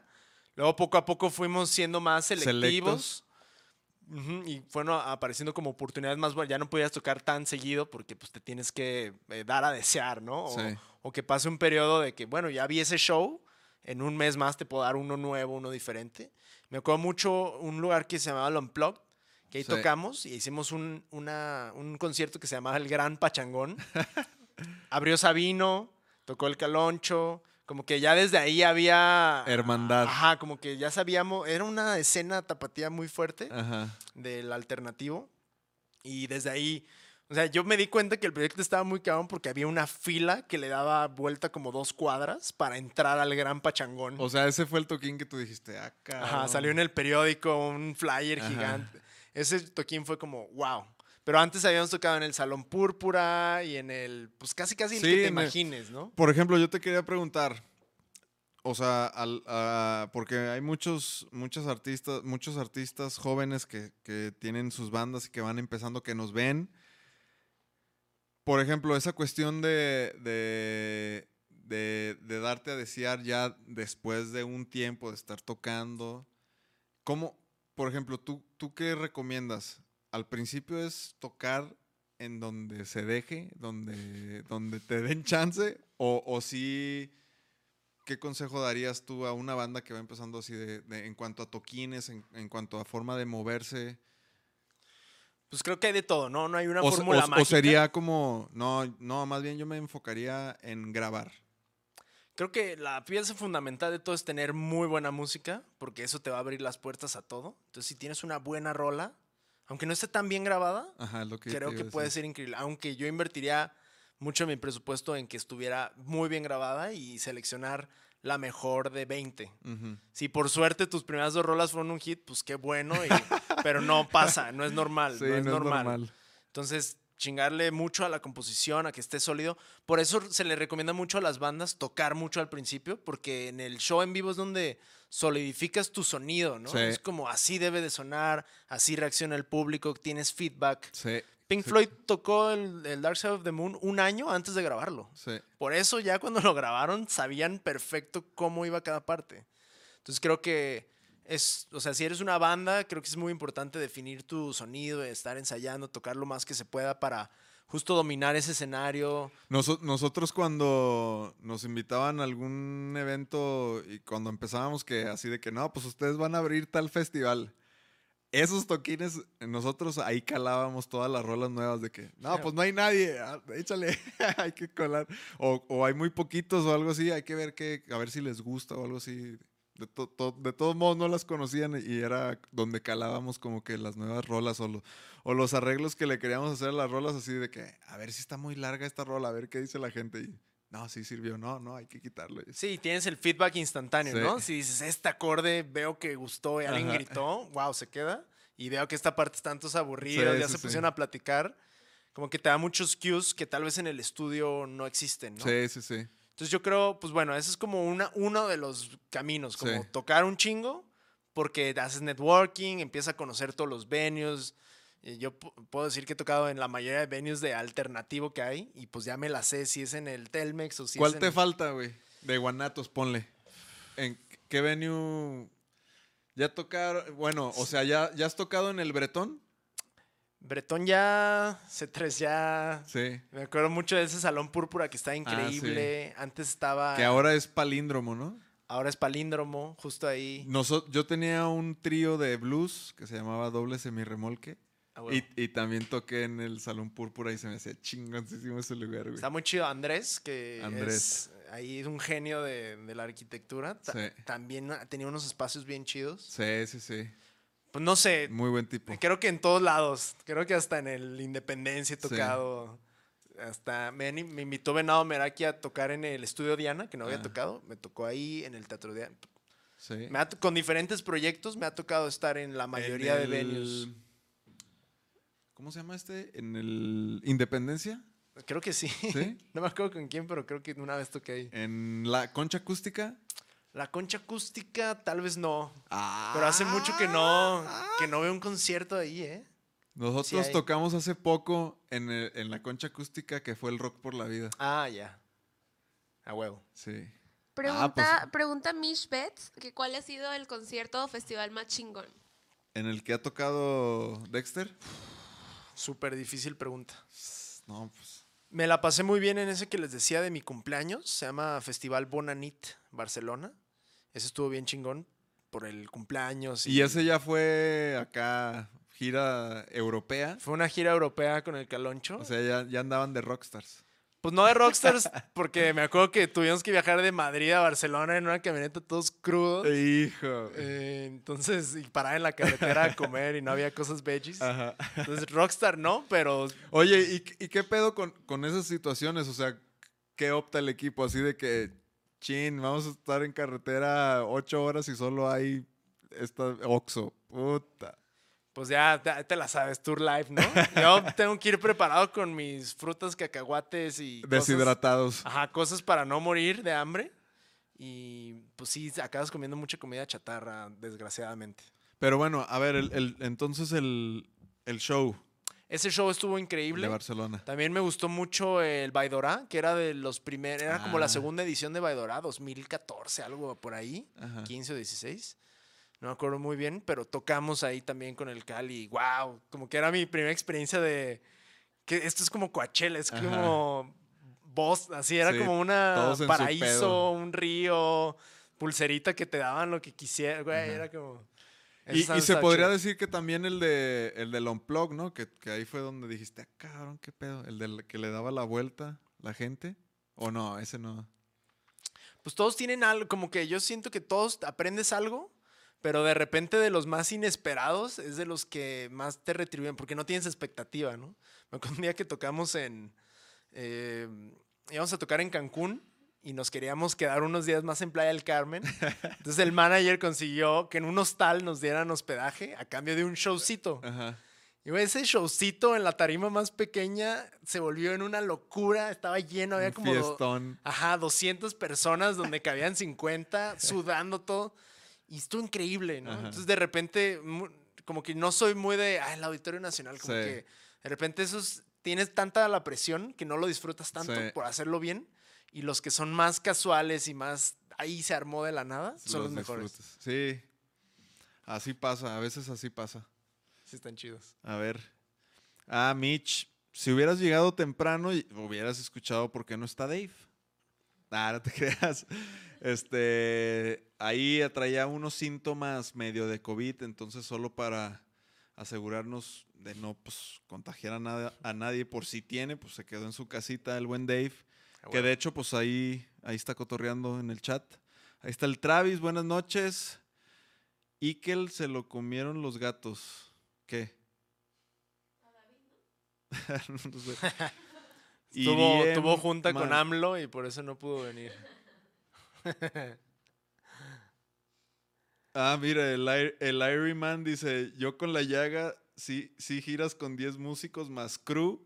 Y si es un pedote, sí, no mames, no. Sí, yo me acuerdo que los grupos de reggae nomás veía integrantes, integrantes subiendo al escenario. Pero, pero son chidísimas las bandas así, que y aparte que suenan chido. La llaga sonaba muy cabrón, yo me acuerdo. Sí, es bien bonito poder irte con todo el crew. es Luego, luego hay que invitar a los de la llaga, fíjate también. A huevo. Eliel Trinidad Fernández, qué chida la historia del Dex. Saludos. Qué chido, saludex. Paulina Sosa, ¿qué onda? Saludos. Qué rollo, Paulinita. Ahí está el Day, míralo. Saludos al Dex. Chido. Ahí tiren Mira sus ahí- preguntas y les, Sí. vamos, les vamos respondiendo. Entonces íbamos en el primer disco, ya pum, putazo, un año y medio de gira de cinco rolas. Ajá, internacional y todo. Fue inaudito. Ahí es donde dices, el poder de la música está... A mí no me había tocado algo así. ¿A dónde de- fue el primer lugar que salieron así fuera de México? Creo que fuimos al LAMC en Nueva Ah, York. Árale. Al Latin American Music Ajá. Conference. Estuvo chido. ¿Y, de- y Y- del showcase? Al South by Southwest también. Ah. Como de esos primeros shows, Ajá. ¿sabes? Los primeros shows de las banditas que empezamos a salir. Sí. Y estuvo bien chido. Colombia estuvo muy perro. Me acuerdo que armamos una gira por Sudamérica. Así de Airbnbs y de tocar en donde se podía. Y también estuvo bien chingón. Como que fueron los años maravillosos, ¿no? Cuando el proyecto todavía está chico, pero traes todas las ganas Sí. y todavía no te No, has y- y- acabado la vida. en Y como son las primeras así de que, ay, vamos a salir el avión. Y que no sé, y o sea, como que todo te emociona. Yo, yo me acuerdo que, pues, la vez que fuimos de gira con, con Fanco a Argentina, que fueron, creo que como 12, como, si no me equivoco, creo que 12 días y 10 toquines. Ajá, había toquines diario, güey. Y vida de Airbnb, y era de que, so- pues en Argentina pinches shows empiezan a la una de la mañana, Ah, claro. güey. El desmadre allá empieza más tarde, entonces salíamos a las 6 de la mañana y todos juntos a cenar, y éramos un A chingo, ajá, y así de que la vida, la vida, esas, esas horas vuelo de, de carretera y de giras y de cuando ahí te vas armando son bien chidas, güey. Sí, eh, está increíble el... Está increíble cuando, se- cuando se puede. Y, y bueno, y año y medio terminaron y qué pedo, ¿Qué- ¿cómo, cómo, cuándo, cuándo dicen, güey, ya necesitamos más música? Bueno, ese disco luego creció con otras cinco rolas más. Ah, Y como que fue una estrategia ahí de, de hacerlo EP, pasarlo un eh, LP, un, disco. Y le pusieron otras cinco rolas más. Este, que se llama Fruta Volumen 2. y, Es- y fue misma fórmula con Siddhartha y con Aldo. creo que sí. Sí, sí, sí. O sea, esas 10 es esa dupla. Ajá. Y después salió otro álbum de más maduro que se llama Bálsamo, que estaba muy chido. Que justo habla, la primera rola habla de eso, como que la música que sana, ¿no? Que es un bálsamo la música. A ver, ponte... Bálsamo es A un ver, ¿cuál, abrazo. ¿cuál es tu rola favorita del primer disco? O sea, la favorita del primer disco, de las primeras 10. Uy, está muy difícil, cabrón. ¿Tienes varias o qué? No, pero pues me pasa esto que al tocarlas, como Ah, que le sí. agarras cariño a todas, Que te como que no hay más, favoritas, pero puta. Me gusta un chingo Palmar, creo que es un hitazo universal, va a seguir muchos años aquí. Este es Bálsamo, es Bálsamo. que habla... Pero déjala, eh, déjala. Este es otro, la produjo un gran productor que se llama Mateo Lewis. Él hizo mucho de Elsa y el mar. Un poquito más, ¿le puedes bajar? Ahí. Tiene la voz distorsionada, como que ya se adentró más en, en buscarle al estudio, ¿no? Este se podría decir que es el primer sencillo del otro, ¿o no? No, es, esta creo que ni fue sencillo del Bálsamo. De los sencillos del Bálsamo, el disco, fueron Optimista y Brillo Mío y Hedonista. Ajá, 2017. Exacto. Está muy chido esta grabación. Y ya- hay y ya están- y hay otras No cosas. mames, y ya están con Universal. Ajá, con el. Desde el. Desde el Fruta Volumen 2, o sea, el, el LP. la bueno, ahí fue un deal con Sí. un sublabel que se llama Discos Anónimos. Ajá. No, Discos Valiente, perdón. Y ellos eran un subsello de Universal. Por ejemplo, ¿y esas voces que no los invitaban de que vénganse todos a... Yo, yo grabé de estas voces. En, eso fue en San Francisco, que el productor estaba allá, Mateo. Y me tocó ir a la grabación a ver cómo estaba y cómo iba todo. eh, pasar unos días allá. Y me acuerdo haber grabado ese. Prende la selva. pues sí, sabes, es como. Pues está mucho más de estudio. Aunque lo grabaron en un home studio muy perro del Mateo. Tiene más elementos, tiene más eh, pasajes musicales, tiene más instrumentos, tiene un trombón, eh, efectos en la voz. Está mucho más ambicioso en acordes. y, por ejemplo, en, vivo también manejan el efecto y así. Sí, Sí. sí por, por eso para este disco, oye, necesitamos un trombón, Este, necesitamos percusiones. Y, y cuando, oye, Dex, vamos a dar este show nada más trío, ¿secuencia? Sí, ten- hemos resuelto consecuencia. También ha habido cosas muy acústicas. Ajá. O a dúo de Caloncho guitarra y voz y yo con el OP1, ¿no? Un Ajá. tecladito así chiquito. Sí, sí, sí. Lo que pida. Pero si lo podemos preparar como, como consecuencia mejor. Sí. Que das un... Pues suena mejor. Te, te limita a estar como en un clic y en una secuencia, pero creo que al final el, el- lo que entregas es más, está más completo, ¿no? Que no se sienta la ausencia. Sí. Y, y, por ejemplo, o sea, eh, me imagino que en la segunda parte del Frutas llegó este, este sello, este label de Ajá. Universal y dijo, ¿qué onda, chavos? Nos interesa, pum, pum. O esa fue movida de, de, del Abraham de que dijo, a ver, Fue movida de medio de management. le pueden... Fue movida de management más. porque eh, tenía en ese entonces tenía dos managers. Este es del primero, ¿no? Este es, ajá, del pues sí, este es el- 2015. Este es el gran hit. Este es el hit. Pues mira, ahorita, ahorita, bueno, esto al principio, Ajá. Palmar y Chupetazos fueron como las dos rolas, las dos primeras rolas de Caloncho y los dos primeros hits. O sea, esta es la canción de la novia. Ajá. La exnovia. Ajá, bueno, de la exnovia. Mm. Ajá, y estos dos fueron los dos hits de, es- pues, de, ese, de esa época, ¿no? Ajá. Del fruta. Y después, ya ahorita con la salida del bálsamo, ya hay dentro del top está Brillo Mío, está Optimista y está Palmar, como las tres más escuchadas. Arre. Sí, está muy un- ¿Y eso sí es él eh, con la boca? Ajá, tr- trompeta boca, ¿O tú? boca trompeta. No te digo, la mayoría, pues todo lo graba Ah, neta, ajá. Es como multiinstrumentalista. Pues qué chido. Y bueno, y entonces ya los agarra el label y, y qué, güey. O sea, a ustedes no les dicen nada así de, oigan, ya, esto ya se va a formalizar. O, Pues ¿qué? siempre, o sea, cada paso que dábamos se intentaba formalizar más, el crew, el equipo, como que poco a poco vas dando esos pasos. Y pues sí, tarde o temprano, digo, un proyecto que no quiere ser independiente siempre, pues puede Sí. recurrir a, a un label.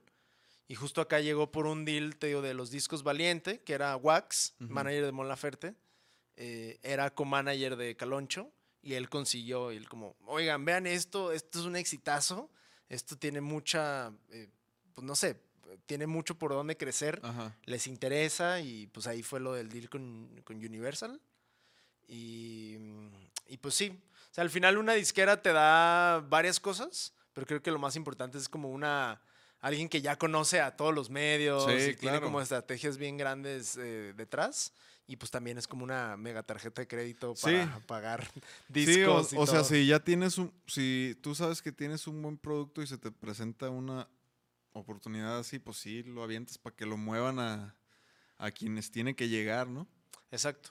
Pero sí, yo, yo creo que una banda, o sea, hablo mucho de las bandas que van empezando porque nos ven, Sí. Pero por ejemplo, ajá, una banda que va empezando necesita tocar, necesita esas, esas horas de vuelo, de, de darle, de tocar en bares, en restaurantes, en donde se dejen, antes de pensar en, ay, necesito un manager. Sí, yo creo totalmente es, eh, pues haz lo mejor que puedas, eh, involúcrate, échale las manos a todo, lo más que puedas al principio y define, ve definiendo tu sonido, ve teniendo un producto o una canción o música que puedas enseñarle a alguien y que diga, wow, increíble, o sea, déjaselo paso a alguien más, me encantó. Creo que eso es lo primero, primero. Y sí, pues bueno, nosotros que somos muy de la, de la época de tocar, pues nos tocó tocar, ¿no? Y donde sea, y que en el Ciencias, me acuerdo que Sí. ahí los vi en, en, Sí, sí. en el Ciencias, así en escuelas, en bares, en Hoyo Funky. Sí, sí, Toca porque eso te da experiencia y te da pues tablas en el escenario, pero sí creo que ahora estamos como en otra época diferente, donde tal vez alguien que hace TikToks le puede ir más cabrón que alguien que toca un chingo. Sí. Entonces creo que ahora sí no hay una fórmula para todo, pero pues sí el hacer buen contenido te puede hacer explotar mucho más rápido que tocar en todos los bares de. Guadalajara. Ándale, ajá, también. O sea, y también ahorita como está la situación que no se puede tocar.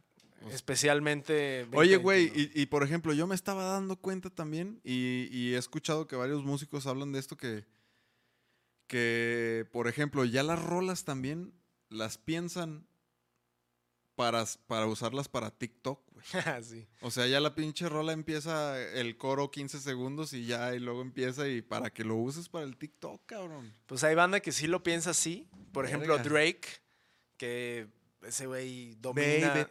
Domina, domina. Es de los bro- brothers más streameados eh, en el mundo. Soy fan. Hizo una rola para TikTok que se llama Tusi Slide y se la dio a unos TikTokeros para que le sacaran la coreografía antes de que saliera. Entonces la rola era Ah, popular antes de que saliera la rola, güey. Imagínate por eso. TikTok. Ajá, imagínate ese nivel de yo tengo una rola famosa antes de que salga, güey. Y nada más los el minuto o el Y tiene un bailecito y el güey y sacó un video de A una- ver, búscatelo, búscatelo. Hay que ver si el viene. video de Tusi Slide, chequenlo porque pues es Digo, creo que ese sí no lo vamos a poder. Tusi Slide de, Drake. Y sale, eh, hizo un videoclip de mostrando su casa. Es como, ah, esta es mi casa. eh, ¿Cuál esta es, es, mi mansión. A ver, déjenme ver. No, pero, Pero ese es el. esa es la rola. Ese es el audio. Es ese. Bueno, Lyrics. ese es- ahorita lo encontramos. Ahorita lo encontramos. Está muy cabrón, ¿no? Pero sí, Como- creo que Dave ya había dicho o, o ya, o ya había escuchado algo de que alguien, alguien sacó una rola en TikTok que todavía no salía y ya era famosa, güey. Este brother tiene, sabe todo. Él mueve la cultura. Saben cómo mover la cultura de los raperos. Por ejemplo, ¿tú qué, tú qué, qué escuchas, güey? O, o- bueno, ya, es que esa pregunta es muy difícil porque, por ejemplo, a mí, yo tengo música que escucho cuando pinto, música que me gusta a mí, así, y luego tengo música que estoy escuchando reciente y luego tengo como que para varias... Tú ahorita, por ejemplo, ¿qué estás escuchando? Así. Eh, para trabajar escucho mucha música instrumental ah, y como, pues desde como alternativo Sí. a jazz, a cosas así. Me depende el mood. Ajá, como que me, me gusta un chingo también la música medio bailable, tipo Parcels, tipo La Emperatriz. Como que me estoy. Me gusta.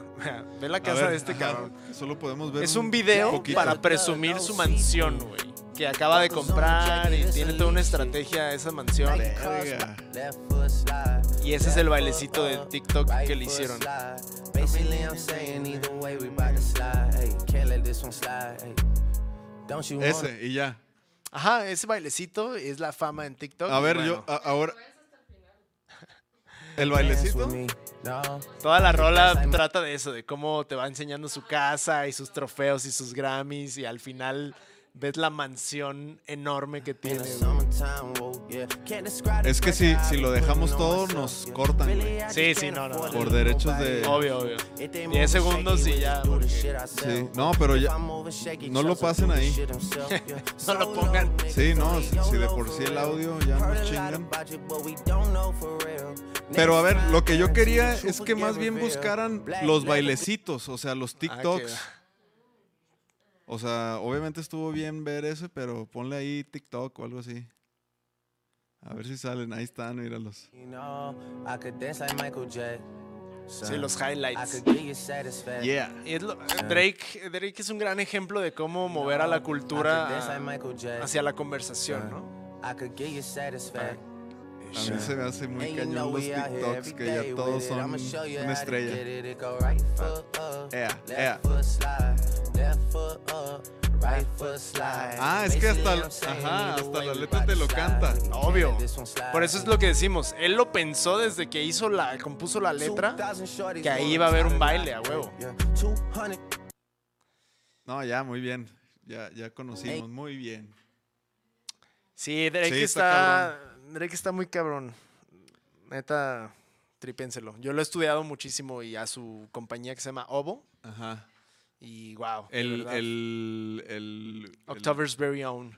Que el loguito es un búho, ¿no? Ajá, es un búho. Ajá. Y tiene un jet y... Sí. Pues sabes, como que le llama mucho a la cultura afroamericana, Sí, como sí, de tener joyas y así, que pues, no está mal, pero no es lo mío, pero me gusta estudiarlo, me gusta estudiarlo y ver cómo pues te pueden hypear una, una prenda de ropa y cosas de música y, o sea, ya se van a la cultura, no solo es la música, es lo que vistes, lo que piensas, al- a lo que vas, qué deporte te gusta. en- Entonces lo tienen muy, muy claro esos güeyes.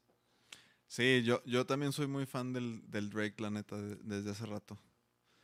Sí, es, es, es un, un tipo que ahorita está en relevante, así, Lleva al día. Sí, sí, sí. Muy cabrón. Y me gusta mucho porque también hago music marketing. Ajá. Como que aparte de ser músico. A ver, ajá, es lo, es lo que te iba a preguntar ahorita que dijiste que cuando trabajo quería pues, saber si no... ¿Qué, qué haces, güey? ¿Qué otras cosas haces, güey? Hago music marketing, hago eh, campañas de promoción y difusión de música. Pero trabajas para un label o una managers o independiente o, No, o qué? En nuestra agencia se llama Altiplano y ahí Ah, está ok. el Caloncho. Tenemos a varios eh, artistas ahí que les pues, son los de casa. Este, y les damos servicio, pero también. yo- ¿Altiplano es Abraham o no? Ajá, Sí. Exacto. Es, la, es, es una agencia diferente a cualquier agencia porque es un ecosistema artístico. O sea, como que nos dimos cuenta que está chido tener una agencia donde pues, sirves a tres, cuatro artistas, lo que hacíamos en Ajá. Managers Anónimos, pero pues te limita también a que no puedes conocer a otros, tú no puedes ofrecerle lo que haces a otros. ¿no? Sí. Yo siempre tenía esta intención de, ok, me gusta ayudar a mis amigos a que su música llegue más lejos. Por eso le de- decía sí a todos los proyectos, por Sí. eso le decía sí a Fer, y sí a Caloncho, y sí a Paola, y sí a alguien me dijera, Sí. Porque pues tengo esa misión, ¿no? Como de apoyar a mis amigos a que su música salga. Pero luego, con todo lo que aprendí del CAL y de cómo las redes sociales influyen y cómo tener pues sólidos tus plataformas y cómo hackear el algoritmo, Ujú. como eso también influye más cabrón inclusive que, que la propia música a veces. Como que dije, ah, esto, todo, todo esto me gustaría aplicarlo no solo a los artistas, en ese momento en Managers teníamos a Siddhartha Sí. Porter, a Technicolor, a Caloncho y a Sabino. Como que estaba la idea de ah, enseñárselo a alguien más o poderle ofrecer estos servicios, estas campañas a otras personas. Sí. Entonces hicimos eh, Altiplano, se, eh, como que se dividió Managers Anónimos en Anónimos y en Altiplano. Ajá. Y en Altiplano justo lo, lo hicimos como un ecosistema artístico donde hay diferentes áreas que ayudan a las diferentes cosas que van a necesitar los artistas, ¿no? Que, que de repente están dando cursos en línea o no. ¿O Ajá, esos tene- lo- o lo- Tenemos una parte de, de educar con, a través de cursos sí y está- de, sí de masterclasses y así. Y también, por ejemplo, yo tengo mi área de marketing. Ajá. Y yo le doy obvio servicio a los de la agencia y a los de casa, pero también me abro a ofrecerle servicio a otros artistas. Sí. Y por eso ha desfilado ahí Lido Pimienta y Babasónicos para un show. Y Sí. que, o sea, te, te toca conocer a más proyectos y ver qué traen y unos que van iniciando y unos que van muy avanzados. Ujú. Y justo eso es como lo que me gusta. O sea, como que me gusta estudiar de todo, desde el que va iniciando hasta el ya consolidado y ver cómo cruzar esa información y decirle, oye, a ti te servirá muy bien el TikTok. Sí, sí, porque, porque a mí también se me hace bien cabrón de la música que, que aunque tú que ya probaste el éxito y llenaste auditor y lo que sea, si tú me dices cómo le hiciste, a mi banda no le va a servir porque es otro pedo. Si sabes, como que se me hace bien chido que en la música cada proyecto tiene que abrir su camino, no, no le pueden decir...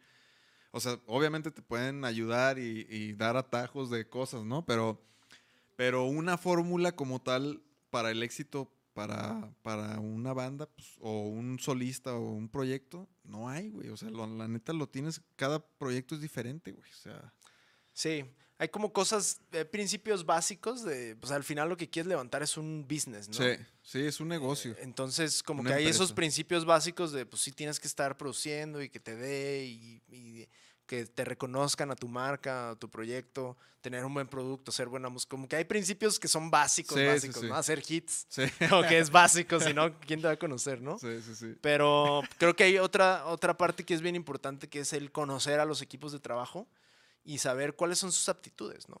Seguramente hay alguien que le gusta pintar y en su proyecto puede desarrollar eso y va a quedar muy bien y no le puedes eh, aconsejar que haga animación 3D porque no le gusta, ¿no? Es como, tienes que, creo yo, que el- la clave es encontrar cuáles son las pasiones de cada quien y ponerlas a trabajar. Y eso hace magia, güey. Sí, sí, sí.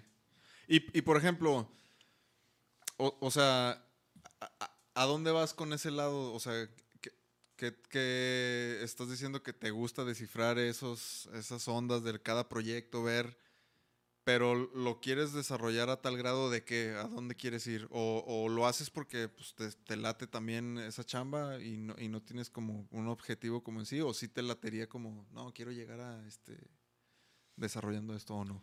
Pues total, mm, la idea es seguir ayudando a proyectos, como que es la misión, el, el principio básico, a, a ayudar a proyectos musicales, no importa en qué etapa estén, pero pues sí está este sueño de, ah, me encantaría hacer una campaña de Tame Impala, ¿no? Por Ah, ejemplo, me sí, sí, sí. encantaría hacer algo para Drake. Sí, pero, No, pero a lo, así, a lo que me refiero es algo que sí, sí te gustaría desarrollar, o sea, bien, o sea, como, como chamba como tal, así de... Sí, sí, claro. Pues No es este- de que, no, pues en cuanto vuelvan los toquines, pues ya la chingada con eso. No, no. o algo así. De hecho, es, es lo compli- se me ha- Antes lo complicado era, pues, trabajo de lunes a viernes y de viernes a domingo también To- trabajo.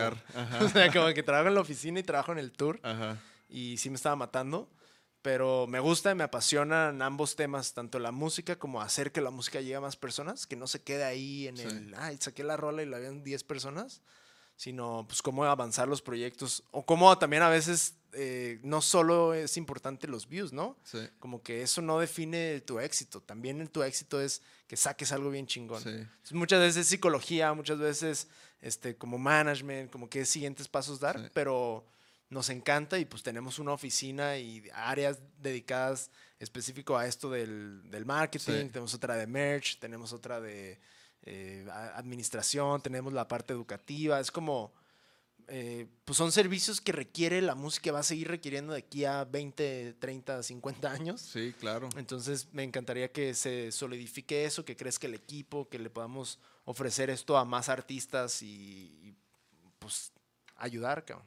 Y por ejemplo, desde el punto de, de vista de escritorio, ¿cómo, cómo tú, tú cómo enfrentas la situación ahorita? O sea, por ejemplo, como decimos, cada proyecto pues lo ataca de una manera diferente, que si en TikTok, que si streamings, que si esto.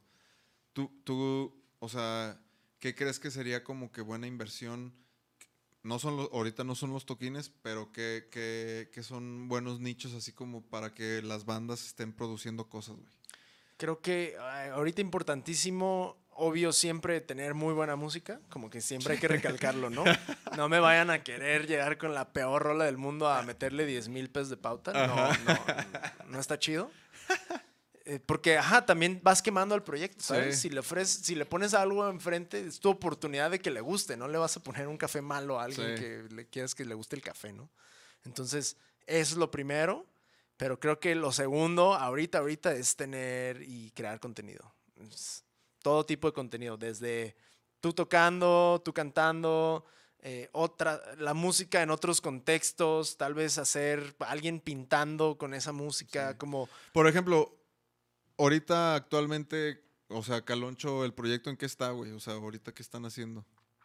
ahorita vienen, eh, justo anda trabajando el Caloncho con Siddhartha unas nuevas rolas, Órale. después de ese gran éxito del Fruta, por fin otras nuevas rolas con juntos. Ajá. creo que va a ser una bomba. Entonces vienen esas rolas eh, este año y pues a la expectativa de ver qué va a suceder con los shows físicos. Porque yo, o sea, obviamente yo los he visto, yo he visto que es- tuvieron unos, unos streamings y unos shows también así de guitarritas y tranquis.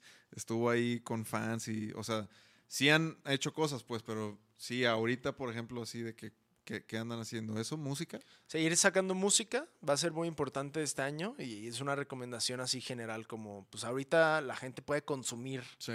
contenido, música, videos, este, sí, sí. bailes, lo que, lo que quieras, lo que te imagines. Entonces creo que eso es muy importante seguir haciendo. Otra es a los artistas que ya tienen como música de varios discos, seguir moviendo el catálogo. Es decir, ahí hay rolas que pues, son o éxitos o están buenas o Sí. que tal vez están inexploradas o que no fueron el sencillo y no se les echó la promoción Sí. entonces, como seguir moviendo ese catálogo, creo que es súper importante, como, o sea, estar activo, número uno, musicalmente. Sí. Mover el catálogo, número dos. Y número tres, pues siempre cre- intentar crear algo nuevo y diferente. Ese es el gran reto. Que justo en los shows en línea eh, nos pasó, ¿no? Como que es- em, hubo pues, COVID y saturación de conciertos. online Ajá. y pues todos eran iguales, ¿no? Era como Sí. la banda o en un lugar muy pitero o en un Sí, buen estudio, ajá. pero como si fuera un concierto normal. Sí. Y justo dijimos, no, no, o sea, como que hay que hacer algo diferente, Diferente. innovador. Y bueno, el, el primero, hicimos dos el año pasado. Uno era como un show eh, para apoyar al crew. Ujú. Y eran como todos desde sus casas, grabando cada quien en GoPro su parte y todo. y Estuvo chingón. Y era como un late night show. Ajá. Entonces Caloncho era el presentador. El presentador. Como si fuera Jimmy Fallon, como si fuera... El host. Ajá, era el host y hablaba del disco y se, se conectaba con alguien. Y las noticias con Juan Pablo Vega, Ajá. con Carlos Adnes. Entonces estuvo chido, tenía un concepto, ¿sabes? Era diferente a, a lo que fuera. Y después, a- a- en noviembre creo, hicimos otro show que era como un zapping de televisión. Ah. Que era como alguien llega a su casa, era Caloncho dándole como scroll Ajá. y pues estás así como el canal 1, el canal 2, el canal 3. Entonces de repente era un programa como tipo Bob Ross pintando. eh, y era el caloncho así con peluca y pintando y, y hablando de un tema bien fuerte. Y luego venía un musical. Ajá. Y luego venía una parte como una sección como para niños. Y, ¿Y ese ya estaban todos involucrados o, o solo él? todo, pues casi siempre está todo el team. Ahí Ajá. sí estuvo, o sea, en ambos como que todos los músicos tocamos. Uno, el primero fue como todos a distancia y en este segundo sí lo produjimos en un estudio, en Semillero Estudio. Saludos allá a Álvaro y a, y a Saludos toda a la Semillero bandita. Studio. Este, y lo grabamos ahí, fue un live chido. ¿Qué pasó con el chat? Acá los tenemos los comentarios. No sabemos qué pasó. Ah. Es que se cayó la transmisión en Facebook, pero ya estamos otra vez. Vientos. Ah. Ahí Hooray. estamos, ahí estamos. Ya ni sé ni cuánto sí. llevamos, no mames, Bueno, ya son las nueve y media. que a- saludos a Dexter. Mitch No Betts dijo que cuando sale el nuevo proyecto de Caloncho. ¿Nuevo proyecto? ¿O nuevo disco? ¿O nueva música? Nueva música este año y seguramente, ajá, este año va a haber bastante nueva música. Yo, o sea, te iba a decir que, que también dieras tus redes, güey, porque ¿dónde te puede encontrar la gente? ¿Dónde puede hablar contigo, seguirte, verte, tus greñas? Huevo. Em, lsdex.com, arroba lsdex en todas las redes. Así está fácil. lsdex. Él es Dex. Ah, ah, mira, ahí está. Ahí les saludamos. Que por cierto, déjenme eh, confesar acá que he abandonado un poquillo las redes.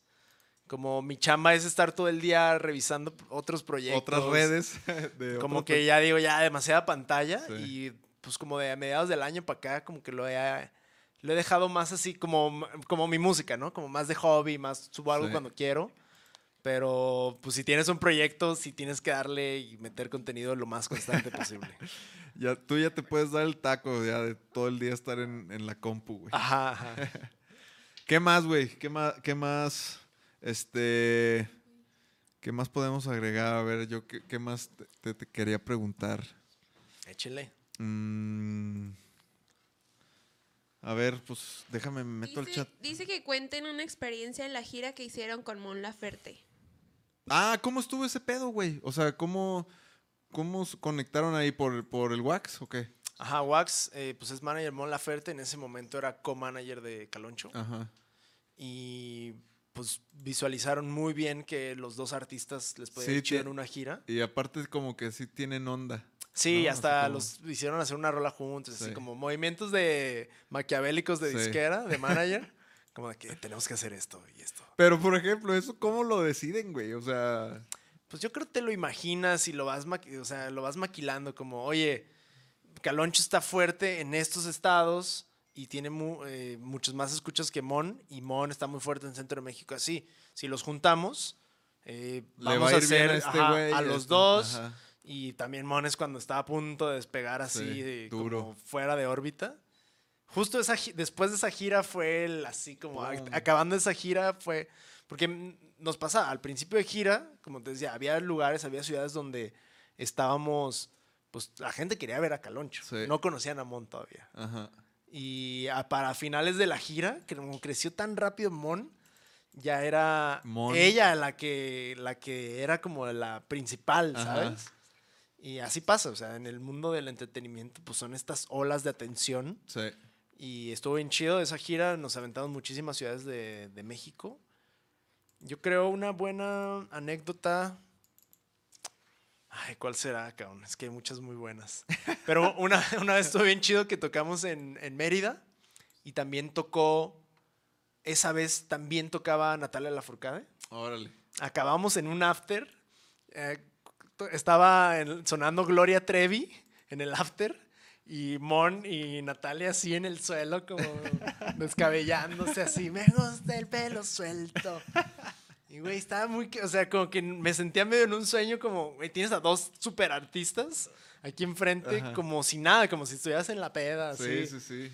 Y eso es de las cosas más chidas de- del tour, ¿no? Como sentirte, como que eso es normal. Como que son personas normales. Ajá, y ser parte de eso y decir, ah, pues sí, es otra fiesta y mañana hay otro show. Y... ¿No viste, bueno, eres de series y Netflix y así? Sí, sí, ¿O- me la ¿sí? sí, sí. No sé si viste esta serie de Netflix que es más o menos reciente que se llama Song Exploded. Ajá, escuchaba mucho el podcast, de hecho, antes de ver órale. la serie. Ajá. Que sacaron una de Natalia que también está muy chida. Ajá. A mí me gustó mucho cómo, cómo llevan esa, esa trama de cómo, cómo compusieron esos, esos hits, güey. Sí, está increíble. Es, Sí. eh, pues originalmente era un podcast, bien perro, Sí. eh, que ahí han pasado todos. ¿Y sigue el podcast? ¿Sabes? Sí, Song yo- Exploder. Ah. Originalmente. Y ese, ese está súper recomendado a toda la banda que lo vea. Este, Sí. Échense ese podcast. También les recomiendo mucho uno que se llama Broken Records, que es de Rick Rubin. Ujú. Ese güey ha sido productor de Red Hot Chili Sí, sí, Peppers, sí. de quien quieras. De Metallica, de quien quieras, güey. Ese también estuvo muy, está muy chido ese podcast, eh, relacionados a la música. Sí, claro. Y lo convirtieron en una serie de, de Netflix, el de Song Explorer. Ajá. Y está bien, está bien chido. He visto como uno o dos capítulos, todavía no llega el de Natalia, pero pues hay, hay buena producción. Sí, no, no. to- todo- todos están increíbles. O sea, yo, yo una vez que vi el primero, que creo que el primero es el de Alicia Keys. Ajá, Alicia Keys. Que esa rola yo dije, o sea, vi y dije, ay, o sea, me gusta y todo, se me hace súper artista y todo, pero dije, "Mm, mejor voy a ver otro. Y dije, bueno, a ver. Y güey, pinche rola, me- me- o sea, las semanas siguientes la escuchaba a diario, güey. Sí. O está bien sea, buena. Sí, me encantó y luego la historia tanto del güey como de esta morra y está muy chido, güey. O sea, está, se me hace muy, muy, buen, muy buena serie. Sí, cabrón. No, pues nos encanta, ¿no? Nos gusta la música y como es abrir las entrañas para ver cómo se hizo. Cómo... Lo que se me hace bien interesante es eh, cómo tenían una cámara en el estudio en el momento que grabaron Ajá. juntos.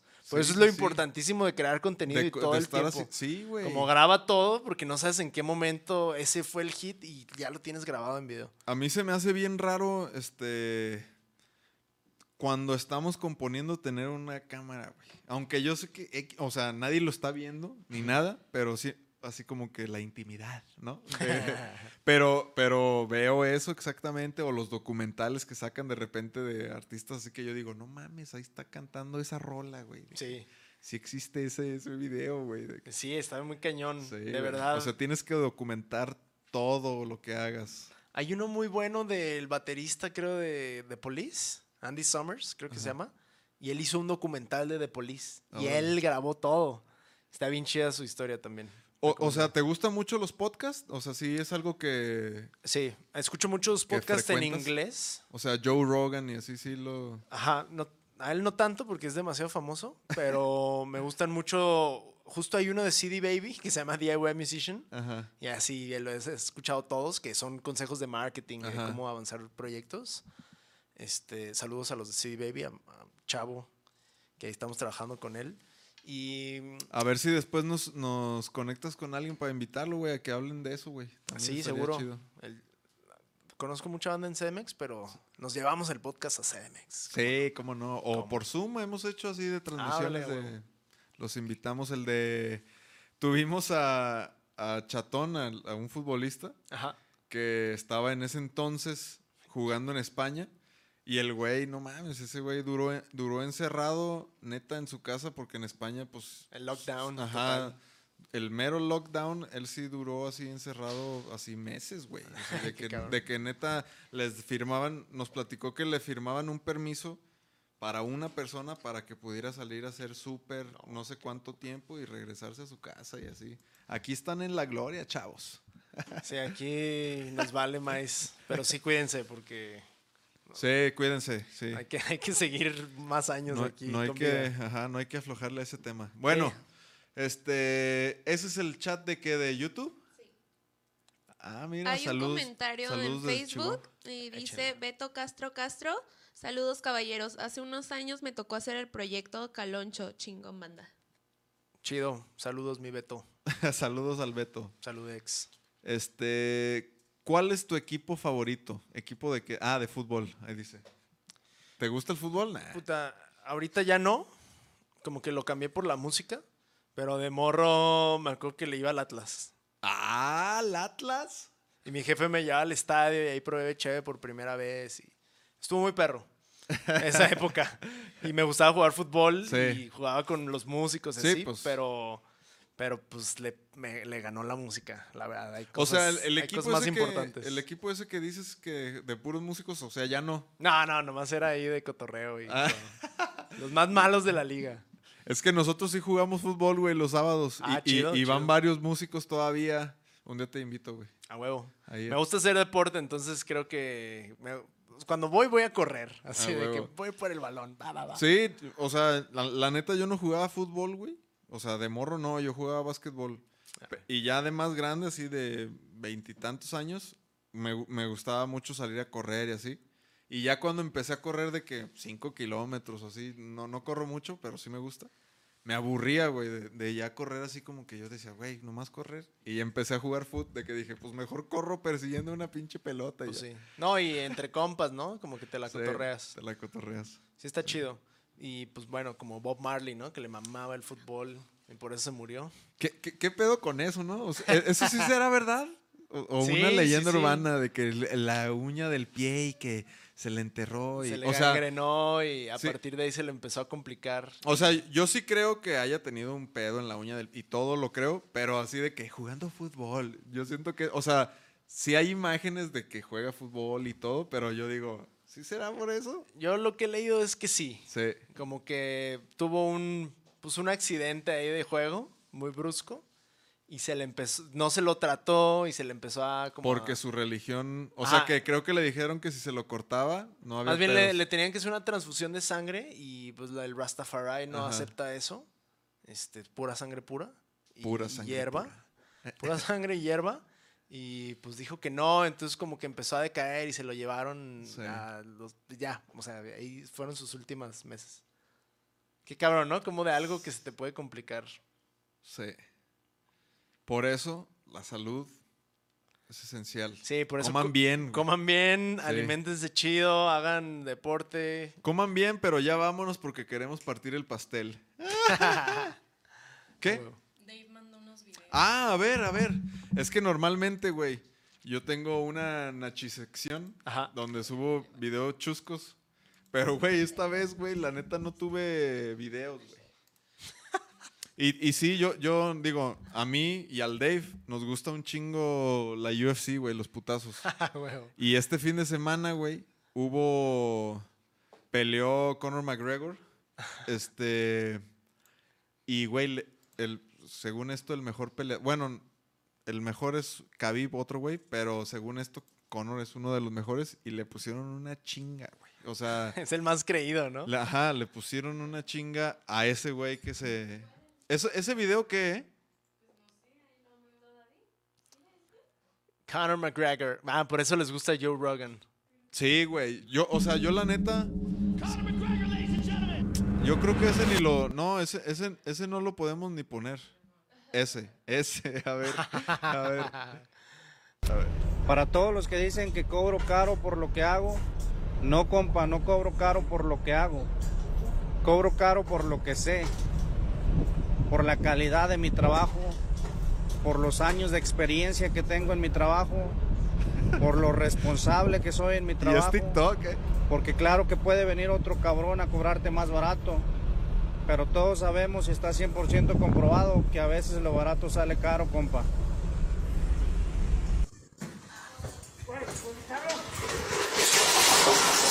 No, Para- mames, no mames.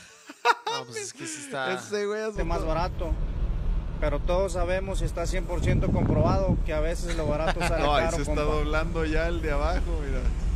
No, faltó alguien ahí abajo apoyando. Es que no. No, Para todos los Qué, qué bueno que no sale el de arriba. Ese güey se pone un chingadazo, güey.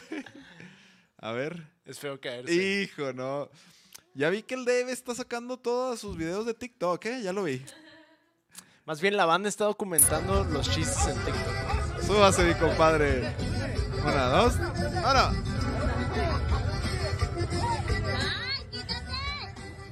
Quítate que lo quiero grabar.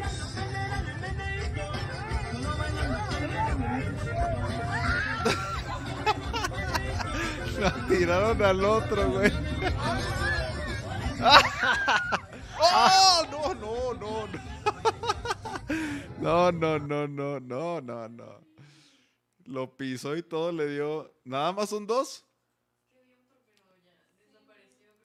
A ver, pon ese otro, el de la noticia esa. También tenemos noticias. A ver, Nelly y Eric.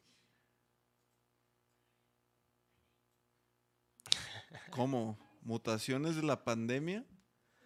Si hay cepas ahí nuevas y. Al menos cinco. ¿Qué?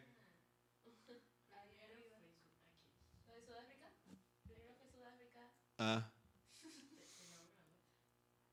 Órale, no, pues. no, yo no quiero terminar el programa con noticias de. de, de- de lo que ya todos sabemos. ajá. No, ¿Qué? No es nieve de verdad. Es que nevó en, en Madrid Ah, sí. muy fuerte. Y ya los que, los que Como negaban. veis, aquí hay mucha nieve y vais a comprobar que esta nieve no es nieve de verdad, es puro plástico. Para que veáis que no os engañe, esto es nieve. Lo voy a quemar. Lo voy a quemar con el mechero. Voy a meterme dentro que tengo frío. Lo voy a quemar con el mechero para que veáis lo que quiero deciros.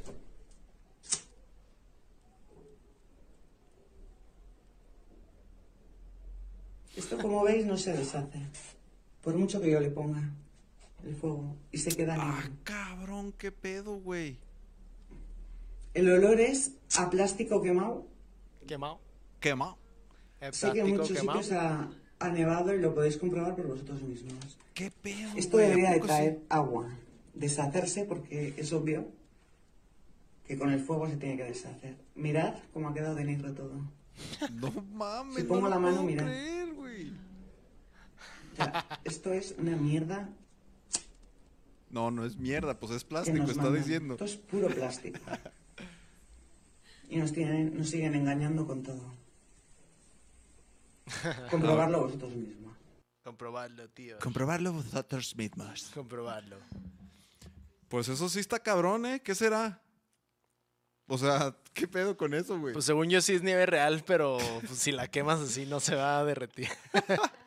Espérate un día y ya va a estar derretida. Güey, pues ahora sí que muchas gracias por venir, güey. Chido, qué bueno que se armó. Se pasó, ahora sí en putiza, ya casi son las 10, güey. El Este, cotorreo es infinito. La neta, tanto de Dave como los vaqueros, pues admiramos lo que haces tanto en la música como fuera de, y era un honor tenerte aquí, era un must que tenía que ser. Y pues, güey, aquí estamos, cualquier cosa, ahí estamos en la música, ojalá nos veamos un poco más. Y episodio 140. 140. Pues chido, muchas gracias por invitar. Qué perro que siguen con esto. A huevo. La- también la constancia es otra de las cosas súper importantes. Que la Sí. banda luego al episodio 10 ya dice, no. Y Eso es lo pasa mucho en la güey. música. Pero pues creo que es de, de seguirle dando y de seguirle dando. Y creo que este es un gran ejemplo de constancia. Entonces, qué chido. Gracias por la invitación. Chido. Salud, ex. Nos vemos el próximo lunes. Acuérdense, el sonido de la calle, que no se les olvide guacharlo todos los lunes a las 8 de la noche. Aquí estamos a través de YouTube, Spotify, todos los lugares donde se ven los podcasts. Ahí está el sonido de la calle. Nos vemos el próximo lunes. asusta esta idea de empezar a volar. Sabes que alucino cada que llegan tus manos a probarme. No sabes lo que quiero hacer. Lo sabes cuando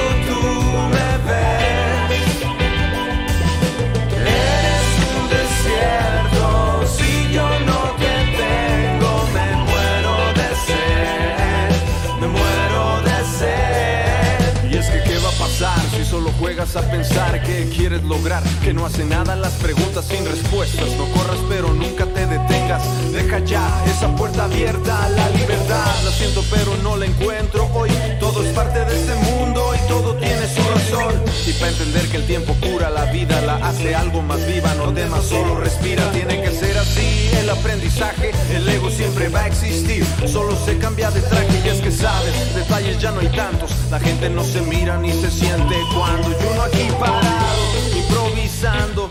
Yo ya soy feliz, no necesito tanto.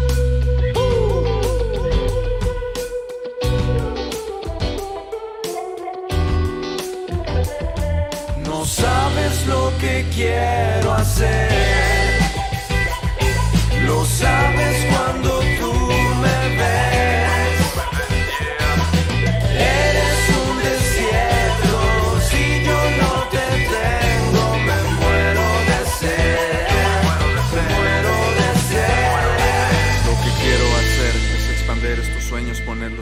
de la realidad, yo sabré qué pensar, ahora yo me doy cuenta quién era. Entre tantas estrellas y entenderse a uno mismo te calma, la pausa, tu alma fue clave de los detalles, tu vida, sus alas, se salva del precipicio, nunca te falles, nunca te calles, nunca te falles.